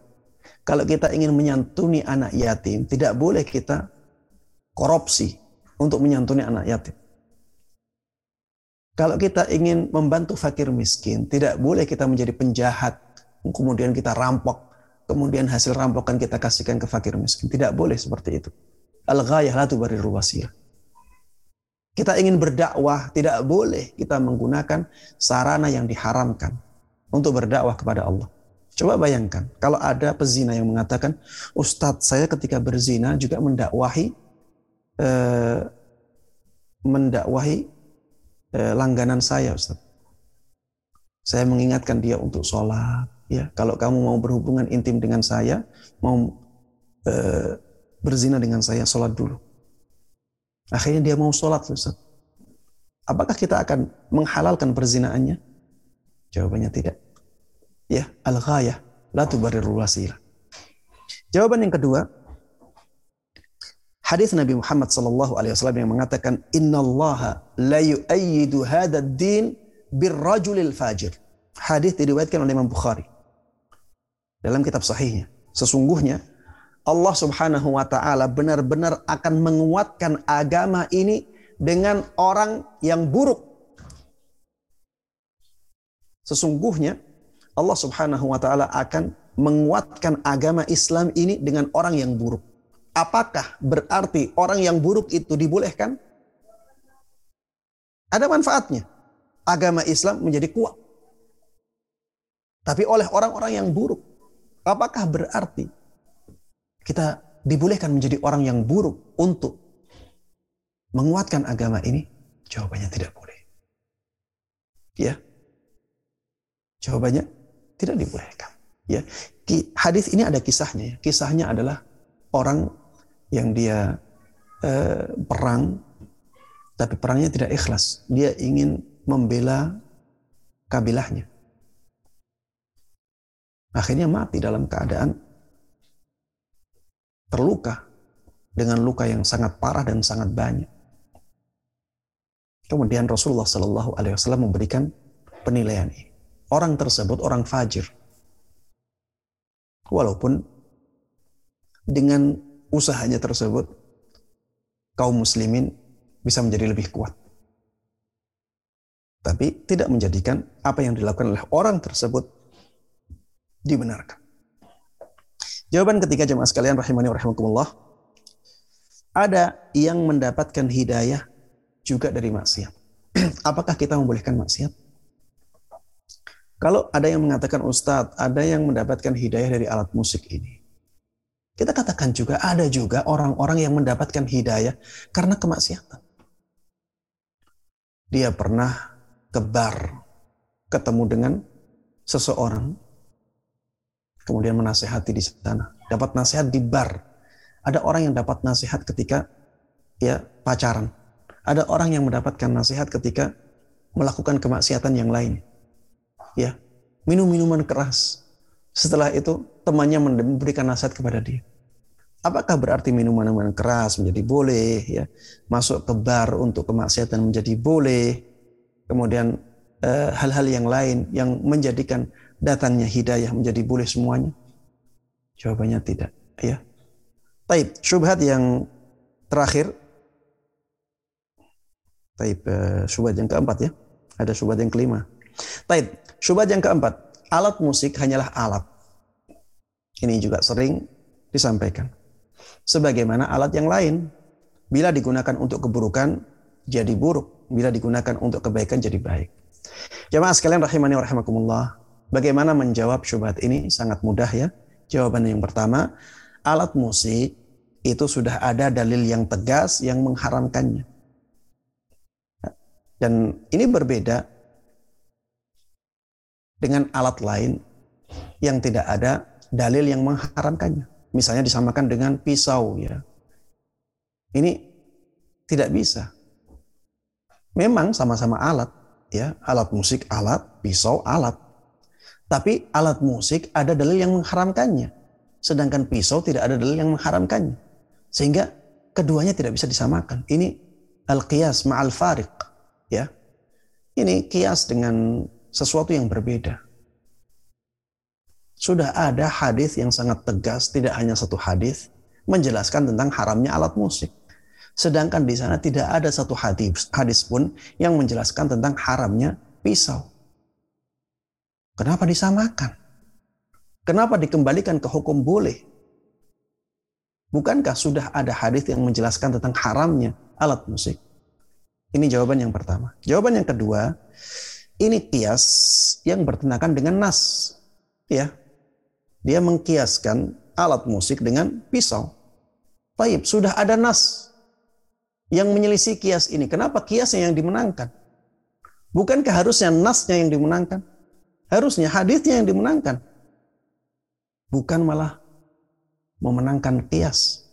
Ya, ini kalau dalam bahasa usul fikih ini namanya fasadu al-wada. Ya, kias yang menyelisih nas. Kalau ada kias yang menyelisih nas, berarti kiasnya pasti salah. Ya, kiasnya pasti salah. Kemudian syubhat yang kelima yang terakhir, katanya Rasulullah juga bernyanyi. Bahkan membolehkan duf, yaitu rebana dan rebana termasuk di antara alat-alat musik. Katanya Rasulullah bernyanyi, bahkan beliau membolehkan duf atau rebana dan itu alat musik. Bagaimana menjawabnya? Baik. Kita katakan bahwa bernyanyi itu berbeda dengan menggunakan alat musik. Ya, di awal kajian tadi sudah disebutkan bahwa bernyanyi itu berbeda dengan menggunakan alat musik. Bernyanyi ada hukumnya tersendiri, menggunakan alat musik ada hukumnya tersendiri. Ya, bernyanyi itu dengan mulut saja. Ada yang dibolehkan, ada yang diharamkan. Perkataan-perkataan ulama yang mengharamkan nyanyian harus dibawa kepada nyanyian yang diharamkan. Perkataan-perkataan ulama yang mengatakan bahwa nyanyian itu tidak diharamkan harus dibawa kepada nyanyian-nyanyian yang tidak diharamkan. Ya. Seperti nyanyian yang lirik-liriknya bagus, mengajak kepada kebaikan. Kemudian nyanyian yang tidak diiringi oleh alat musik. Ya. Adapun nyanyian yang diharamkan adalah nyanyian yang liriknya tidak baik atau nyanyian yang diiringi oleh alat musik walaupun liriknya baik. Ya, bedakan antara nyanyian dengan alat musik. Alat musik jelas hadisnya. Ya, alat musik jelas hadisnya. Ada hadis yang mengharamkan alat musik dengan sangat tegas. Adapun duf atau rebana, maka sudah ada dalil khusus yang menjelaskan bolehnya. Sehingga hukumnya harus dibedakan dengan alat-alat musik secara umum. Jemaah sekalian rahimani wa rahimakumullah. Ketika Nabi Shallallahu Alaihi Wasallam membolehkan duf, bukan berarti alat musik yang lain menjadi boleh. Karena pembolehan duf atau rebana itu pengecualian. Saya misalkan ya, kalau ada orang mengatakan, wahai santri-santri, jangan sampai ada yang keluar kecuali petugas. Jangan sampai ada yang keluar dari ruangan ini kecuali petugas. Apakah kata-kata kecuali petugas menjadikan santri-santri tersebut boleh keluar? Seakan-akan ya dalam masalah musik, semua alat musik itu dibolehkan kecuali rebana. Apakah pengecualian rebana ini menjadikan alat musik ini boleh semuanya? Ini logika dari mana? Kalau ada larangan secara umum, kemudian ada yang dikecualikan, maka yang dibolehkan yang dikecualikan saja. Bukan menjadikan yang semuanya boleh. ya Bukan menjadikan semuanya menjadi boleh karena ada pengecualian ini tidak ya. Jadi ada dalil yang memang umum menjelaskan tentang haramnya haramnya alat musik. Kemudian ada pengecualian, maka yang dikecualikan itu saja yang dibolehkan. Kemudian para ulama khilaf dalam masalah pengecualian ini. Apakah dibolehkan secara umum ataukah dibolehkan dalam keadaan-keadaan tertentu? Ada yang membatasi, ya. Ada yang mengatakan bolehnya duf ini rebana ini apabila yang menyanyikan anak kecil perempuan, kemudian di momen-momen eh, kemeriahan seperti momen hari raya, seperti momen peperangan, ya, seperti momen ada orang datang dari jauh. ada yang mengatakan seperti itu, ada yang umum, ya. Kalau dalam momen-momen seperti itu dibolehkan, maka di momen-momen yang lainnya juga diperbolehkan. Intinya masalah duf ini masalah yang ringan ya. Ada ulama-ulama yang mengecualikannya dan e, mereka hanya berbeda kapan dikecualikan. Tapi masalah alat musik ya sudah jelas bahwa para ulama melarang dan telah terjadi kesepakatan ulama tentang keharaman alat-alat musik ini. Ya, demikian jemaah sekalian rahimani rahimakumullah yang bisa Anda sampaikan dalam kajian ini. Mudah-mudahan bermanfaat bagi kita semuanya. Mudah-mudahan Allah berkahi ilmu kita. Dan mudah-mudahan Allah Subhanahu wa taala memberikan taufiknya kepada kita semuanya bisa mengamalkan ilmu agama yang sampai kepada kita dengan baik dan mudah dan kita bisa menyebarkannya kepada orang lain. Amin amin ya rabbal alamin. Wassallallahu wasallam wa baraka ala nabiyina Muhammadin wa ala alihi wa sahbihi wa man tabi'ahum bi ihsanin ila yaumiddin. Alhamdulillahi rabbil alamin. Masya Allah, barakallah fikum Ustaz. Kajian yang insya Allah sangat bermanfaat dan benar-benar uh, menguras konsentrasi lah Ustaz. Insya Allah uh, bermanfaat buat kita semua.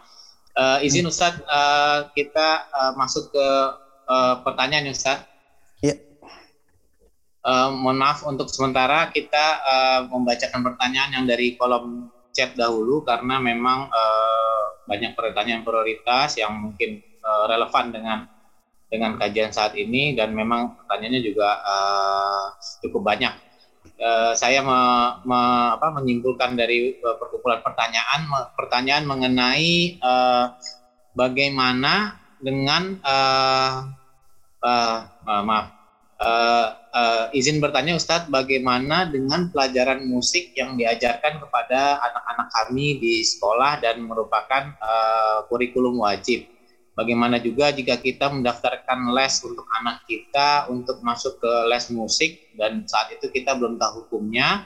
Uh, bagaimana juga dengan uh, nyanyian anak-anak yang juga diiringi musik? Karena di TK atau SD ada semacam pelajaran khusus tentang kesenian Lalu bagaimana juga dengan lagu anak-anak yang dibawakan tanpa alat musik Ustaz seperti tidak dan tidak hanya lirik tentang kekufuran dan bertentangan dengan Islam. Apa dulu Ustaz? Taib, pertanyaannya banyak banget. Satu-satu ya. Baik Ustaz. Taib, dari mulai yang terakhir ya. Anak nyanyian anak yang tidak diiringi oleh musik ya. Tidak diiringi dengan musik. Ya jawabannya dibolehkan selama uh, lirik-liriknya tidak bertentangan dengan agama. Ini nyanyian yang tidak diiringi oleh alat-alat musik. Uh, topik uh, poin yang ditanyakan juga tentang apabila sudah terlanjur memasukkan anak kelas uh, pelajaran musik. ya solusinya adalah berhenti ya. Berhenti dari mengikuti les tersebut sampaikan kepada anak alasannya sampaikan kepada uh, pengajar les tersebut ya mungkin menyampaikannya kepada anak dengan terus terang tidak ada masalah ya. Untuk menyampaikan kepada pengajar les tersebut bisa dengan uh, kalau tidak bisa terus terang ya bisa dengan alasan-alasan yang yang lain. Kalau ada yang bertanya Ustadz rugi Ustadz sudah uh, mendaftarkan anak kelas kita katakan tidak ada kerugian apabila tujuan kita adalah menyelamatkan diri kita dan anak kita dari dosa. Ya. Siapa yang bisa menjamin umur kita masih panjang?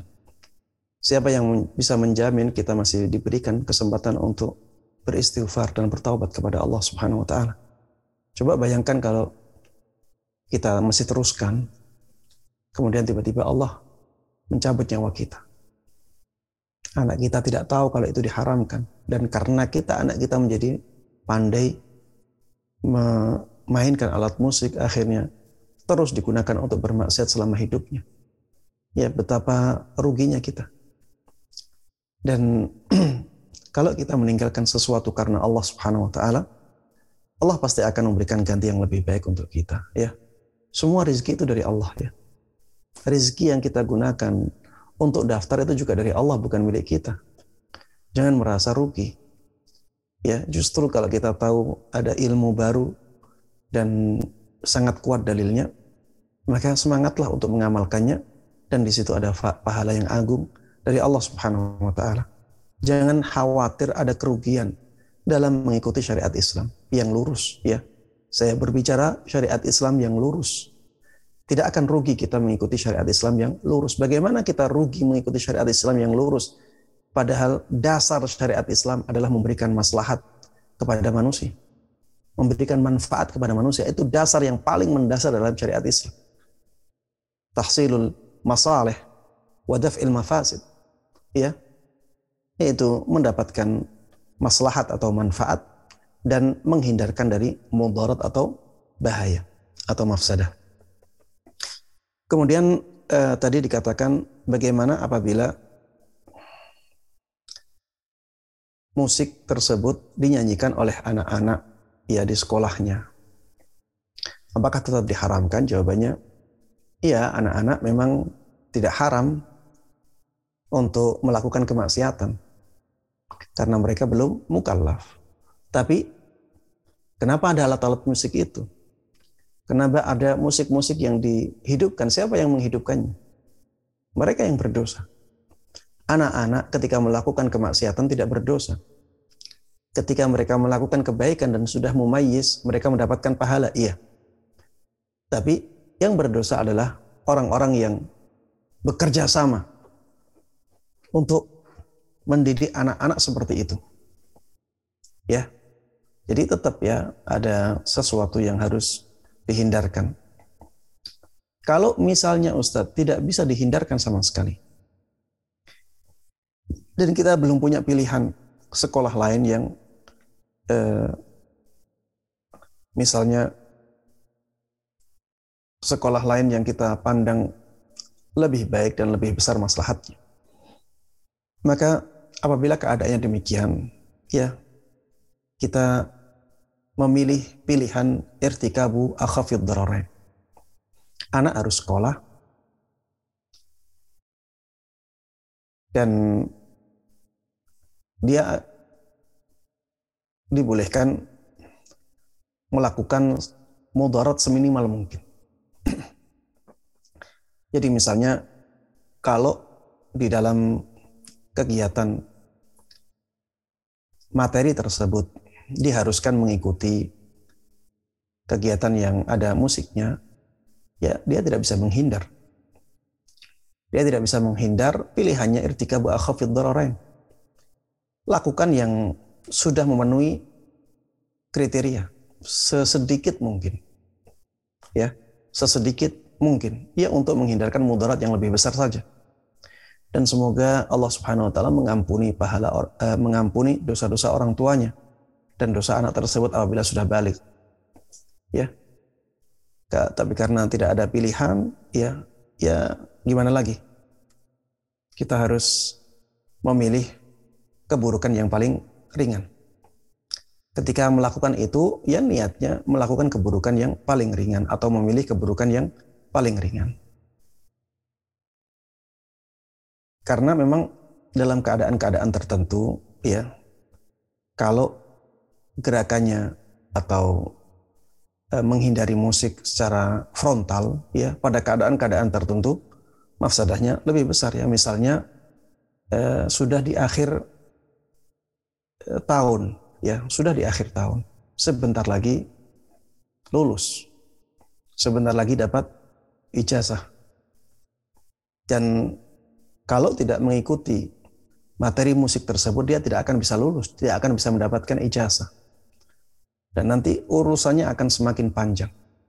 Maka sampaikan kepada anak bahwa musik itu diharamkan, sebenarnya kamu tidak boleh melakukan yang seperti itu, tapi kalau terpaksa melakukannya, maka lakukan untuk menghindarkan uh, untuk memilih pilihan yang paling buruk, uh, pilihan yang paling ringan keburukannya.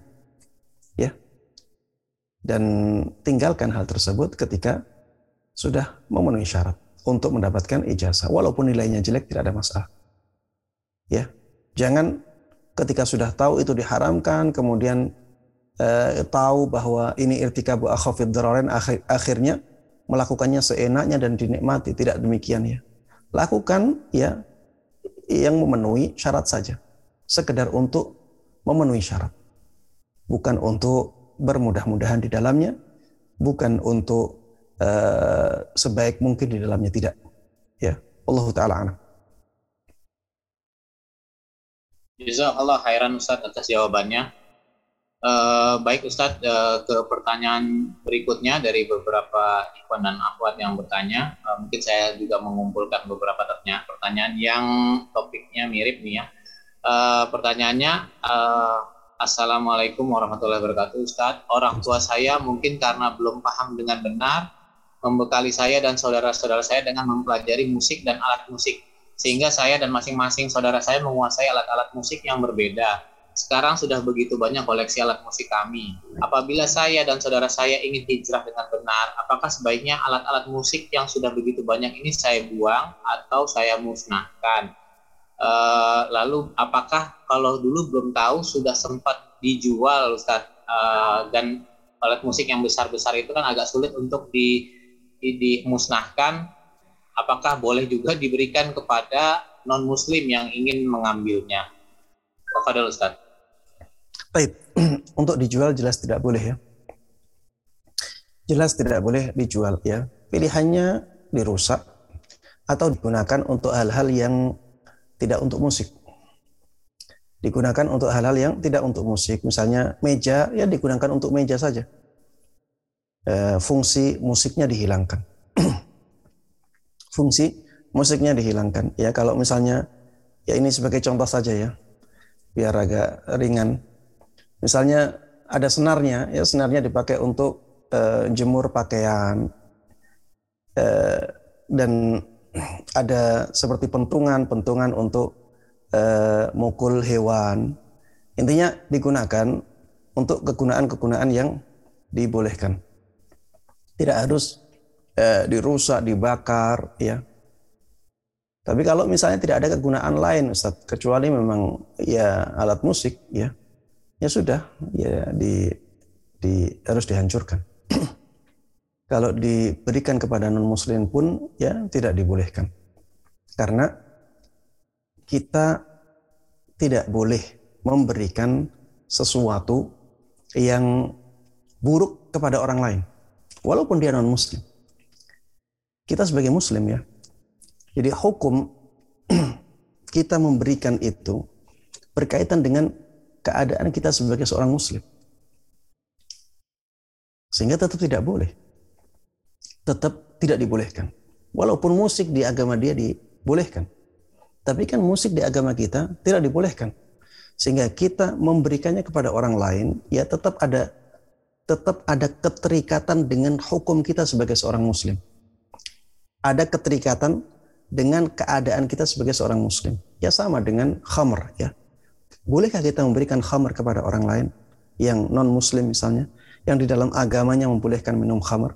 Jawabannya tidak boleh. Ini sudah dibahas oleh banyak ulama. Ya, bolehkah kita menjual khamr kepada orang kafir yang membolehkan khamr? Tidak boleh. Karena ketika kita menjual khamr tersebut, perbuatan menjual ini berkaitan dengan diri kita sebagai seorang muslim. Ya, dan khamar tersebut ada keburukannya. Ketika kita memberikan keburukan kepada non-muslim pun tidak boleh. Sama dengan alat musik. Alat musik itu banyak sekali keburukannya. Makanya diharamkan. Ya, makanya diharamkan. Kalau tidak ada keburukannya, tentunya Islam tidak akan mengharamkannya. Tidaklah Islam mengharamkannya kecuali karena banyaknya keburukan pada hal tersebut, ya. Dan kita tidak boleh memberikan keburukan kepada orang lain walaupun dia non muslim. Allah taala alam. Jazakallah khairan Ustaz. Jazakum Baik Ustaz ke pertanyaan berikutnya. Uh, Assalamualaikum warahmatullahi wabarakatuh Ustaz. Semoga selalu dalam lindungan Allah Ta'ala. Izin bertanya, uh, bagaimana dengan Rasulullah yang membolehkan Aisyah radhiyallahu anha mendengarkan alat musik ketika hari raya dan bagaimana juga dengan Rasulullah yang disambut di Madinah dengan alat musik dan nyanyian yang dikenal dengan Tolabul Badru. Uh, Tafadol Ustaz. Ya, jemaah sekalian rahimani rahimakumullah ya. Yang diucapkan oleh ibunda kita Aisyah radhiyallahu taala anha ketika hari raya ya bersama anak-anak perempuan yang lainnya. Di situ tidak ada musiknya ya di situ nyanyian-nyanyian. Di situ hanya nyanyian-nyanyian saja ya. Dan telah berdusta ya orang yang mengatakan bahwa ibunda kita Aisyah radhiyallahu taala anha menggunakan alat-alat musik. Ya. Ini mana mana riwayatnya? Mana riwayatnya? Tidak ada riwayat yang menjelaskan seperti itu. Yang ada adalah riwayat yang mengatakan bahwa ibunda kita Aisyah radhiyallahu taala anha ketika itu bersama anak kecil yang mereka uh, bernyanyi. Dan bernyanyi itu dengan suara. Ya bernyanyi itu dengan dengan suara.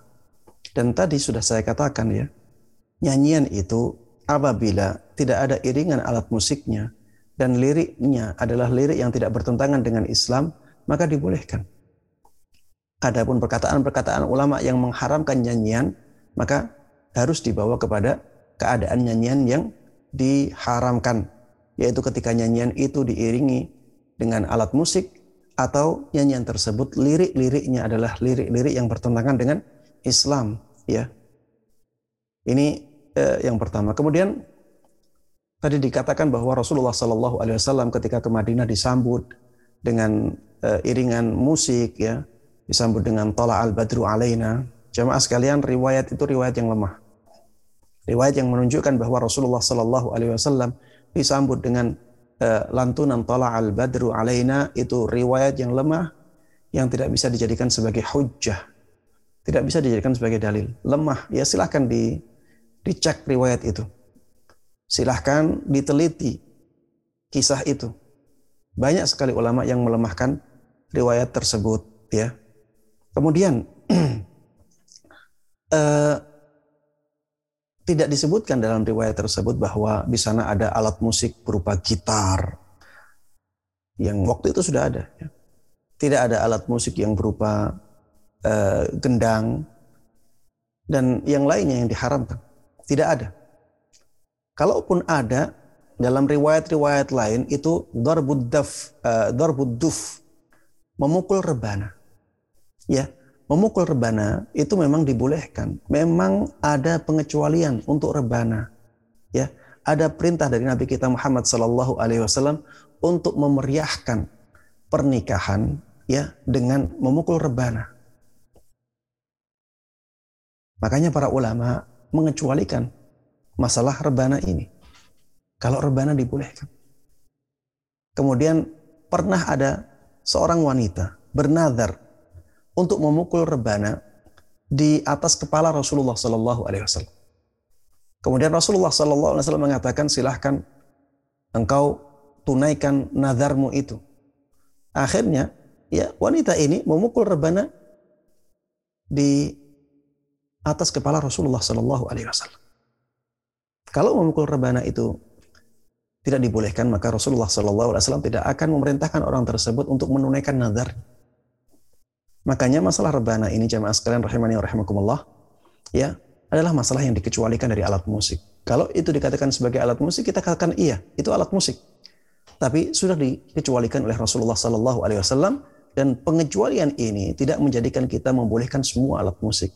Logika yang tadi saya katakan, kalau ada orang mengatakan seluruh siswa yang ada di, di ruangan ini tidak boleh keluar kecuali petugas ya kecuali petugasnya. Kalau dikecualikan petugasnya, apakah berarti semua siswa boleh keluar? Jawabannya tidak. Ya, sebagaimana ya seperti itu juga masalah alat-alat musik. Semua alat musik dikatakan oleh Rasulullah Sallallahu Alaihi Wasallam haram kecuali rebananya. Kalau rebana berarti dibolehkan, ya. Hanya saja di sana ada dua pendapat tadi ya. Pendapat yang mengatakan mutlak bolehnya, ada yang pendapat yang mengatakan ada batasan-batasan. Wallahu a'lam.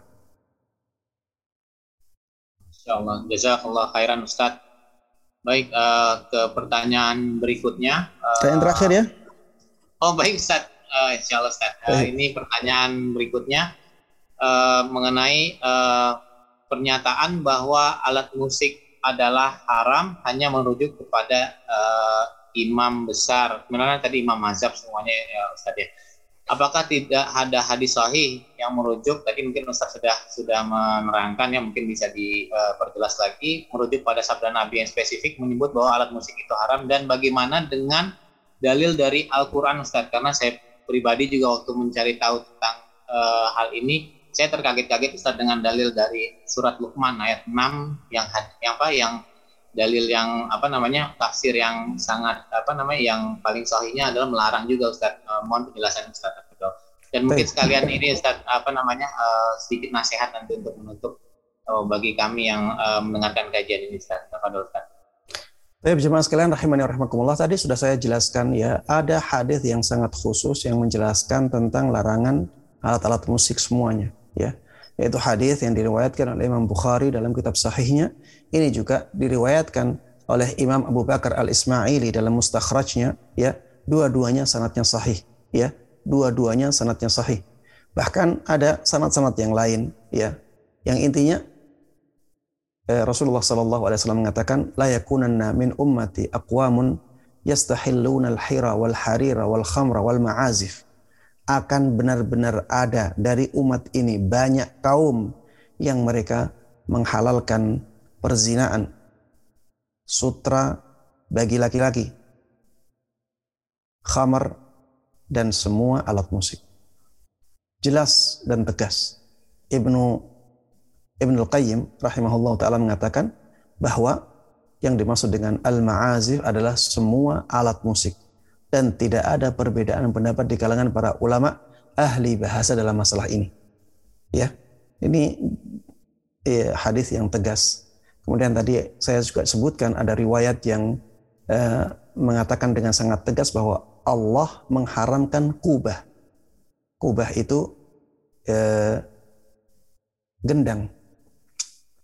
Kemudian hadis lain ya juga sangat tegas yang saya, saya, saya tadi juga sebutkan bahwa Allah mengharamkan uh, uh, alat tadi disebutkan apa? Uh, barbat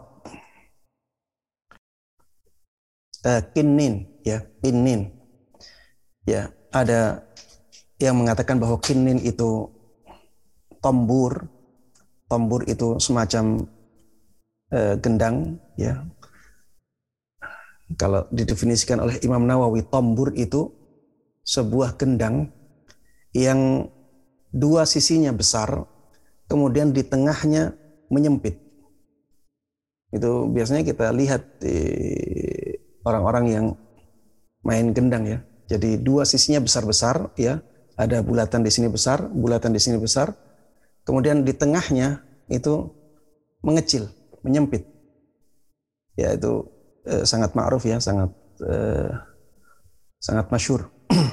itu tombur. Ada yang mengatakan bahwa kinin itu gitar. Ada yang mengatakan kinin itu gitar, ya. Dan hadisnya ya, jelas inna rabbi harrama 'alal khamri wal maisiri wal qubati eh, inna rabbi harrama 'alayya al khamra wal maisira wal qubata wal qinnin.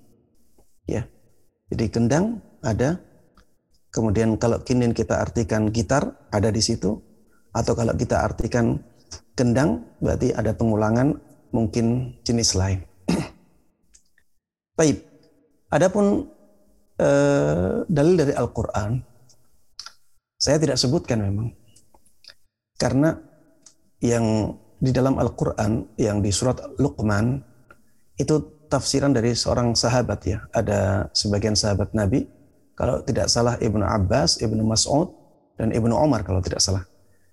Ketika menafsiri lahwal hadis dengan al-ghina. Dan ada sumpah sampai tiga kali. Wallahi innahu lah, wallahi innahu uh, lahwal ghina. Atau uh, dekat dengan perkataan inilah. Demi Allah, yang dimaksud dengan lahwal hadis adalah nyanyian. Adalah nyanyian.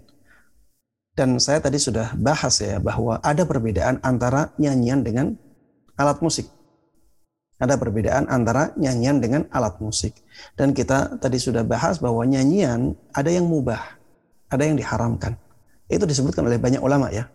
Saya tadi tidak menyebutkan semua nukilan karena memang waktu uh, ada banyak ulama yang membedakan antara nyanyian yang mubah dengan nyanyian yang diharamkan. Ya, uh, kesimpulannya tadi bahwa nyanyian yang dibolehkan adalah nyanyian yang tidak diiringi alat musik dan nyanyian yang liriknya tidak ada pertentangan dengan uh, Islam, ya, tidak bertentangan dengan Islam. Nyanyian yang diharamkan, nyanyian yang liriknya ada pertentangan, ada sesuatu yang bertentangan dengan Islam atau diiringi oleh alat musik. Ya, dan ayat tersebut itu menjelaskan tentang al-ghina. Makanya saya tidak sebutkan untuk berdalil bahwa alat musik itu diharamkan. Ya, ada ayat lain yang lebih dekat kepada alat musik, tapi berdasarkan penafsiran dari seorang tabi'in Padahal tabi'in tidak bisa dijadikan sebagai hujjah. Makanya saya tidak sebutkan ya ayat-ayat yang menjelaskan tentang uh, haramnya musik ya. Ada ayat yang lain wastafziz dalam surat Al-Isra ya. Wastafziz man istata'tu minhum bisautika wa ajlib alaihim bi khailik. Ini perintah Allah Subhanahu wa taala kepada setan agar dia menggoda manusia. Dengan kata-kata bisautika. Mujahid, ya Imam Mujahid seorang ahli tafsir ya, tapi bukan dari kalangan sahabat ya, dari kalangan tabi'in. Ada yang mengatakan Ikrimah juga mengatakan demikian bahwa yang dimaksud dengan suara setan adalah alat-alat musik. Suara setan adalah alat-alat musik. Tapi karena ini bukan penafsiran dari sahabat ya, makanya tidak saya jadikan sebagai dalil ya. Karena yang bisa dijadikan dalil itu perkataan sahabat yang tidak diselisih oleh yang lainnya dan sanad yang sahih juga tidak bertentangan dengan Al-Quran dan hadis. Tidak bertentangan dengan dalil lain yang lebih kuat. Uh, itu yang uh, menjadikan anak tidak menyebutkan ayat-ayat Al-Quran yang menjelaskan tentang haramnya alat musik. Karena pembicaraan anak tentang alat musik, bukan tentang nyanyian. Wallahu a'lam. Taib, uh, tadi diminta untuk memberikan nasihat ya. Jamaah sekalian rahimani wa. Anak ingin memberikan nasihat kepada diri anak sendiri, juga kepada jamaah sekalian. Marilah kita terus untuk mendekatkan diri kepada Allah Subhanahu wa taala mari kita terus tingkatkan ketakwaan kita kepada Allah Subhanahu wa taala. Di dunia kita tidak akan lama ya. Di dunia hanya sementara. Jangan jadikan kehidupan kita di dunia ini untuk berfoya-foya, untuk bersenang-senang, untuk berleha-leha, untuk menikmati kenikmatan-kenikmatan dunia yang berlebihan ya. Tapi ingatlah terus bahwa di dunia ini kita seperti seorang yang melakukan perjalanan. Kita sedang melakukan perjalanan. Jadi kita harus jadikan mindset dalam pikiran kita bahwa di dunia ini bukan untuk bersenang-senang. Di dunia ini adalah untuk berjuang berjuang untuk kemuliaan akhirat kita masing-masing. Makanya ya di dalam Islam ada larangan untuk menggunakan alat-alat musik, mendengarkannya, membuatnya. Kenapa? Karena alat-alat musik ini akan menjauhkan seseorang dari Allah Subhanahu wa taala. Orang yang semangat mendengarkan alat musik, sudah gandrung dengan musik-musik ya, dia akan sulit untuk bisa khusyuk di dalam sholatnya. Dia akan sulit untuk bisa semangat membaca Al-Quran. Dia akan sulit untuk membangun kehidupannya dengan baik. Di situ ada khamr, minuman keras. Di sekitar atau di dekat-dekat alat musik itu ada wanita-wanita yang cantik yang menggoda dia. Di situ ada perzinaan. Di situ ada hal-hal yang melalaikan. Bagaimana yang seperti ini diharapkan kebaikan. Dan bagaimana kita akan memanfaatkan kehidupan kita untuk akhirat kita kalau kita selalu dilenakan oleh alat-alat musik itu. Makanya Islam mengharamkan agar kita bisa benar-benar serius dalam perjuangan untuk memuliakan diri kita di akhirat nanti. Di dunia hanya sementara, ya. Rata-rata usia orang 60 sampai 70 tahun sebagaimana ditegaskan oleh Nabi kita Muhammad sallallahu alaihi wasallam. Sudah berapa usia kita? Ya, sudah berapa usia kita? Baik jamaah sekalian rahimani wa rahimakumullah. Kalau kita selalu ingin menikmati alat musik ya, ingin mencapai kebahagiaan dengan alat musik, maka kita akan sulit untuk mencapai kebahagiaan dengan hal-hal yang halal. Karena sebagaimana pernah saya sampaikan ya, bahwa kebahagiaan itu bagian dari takdir.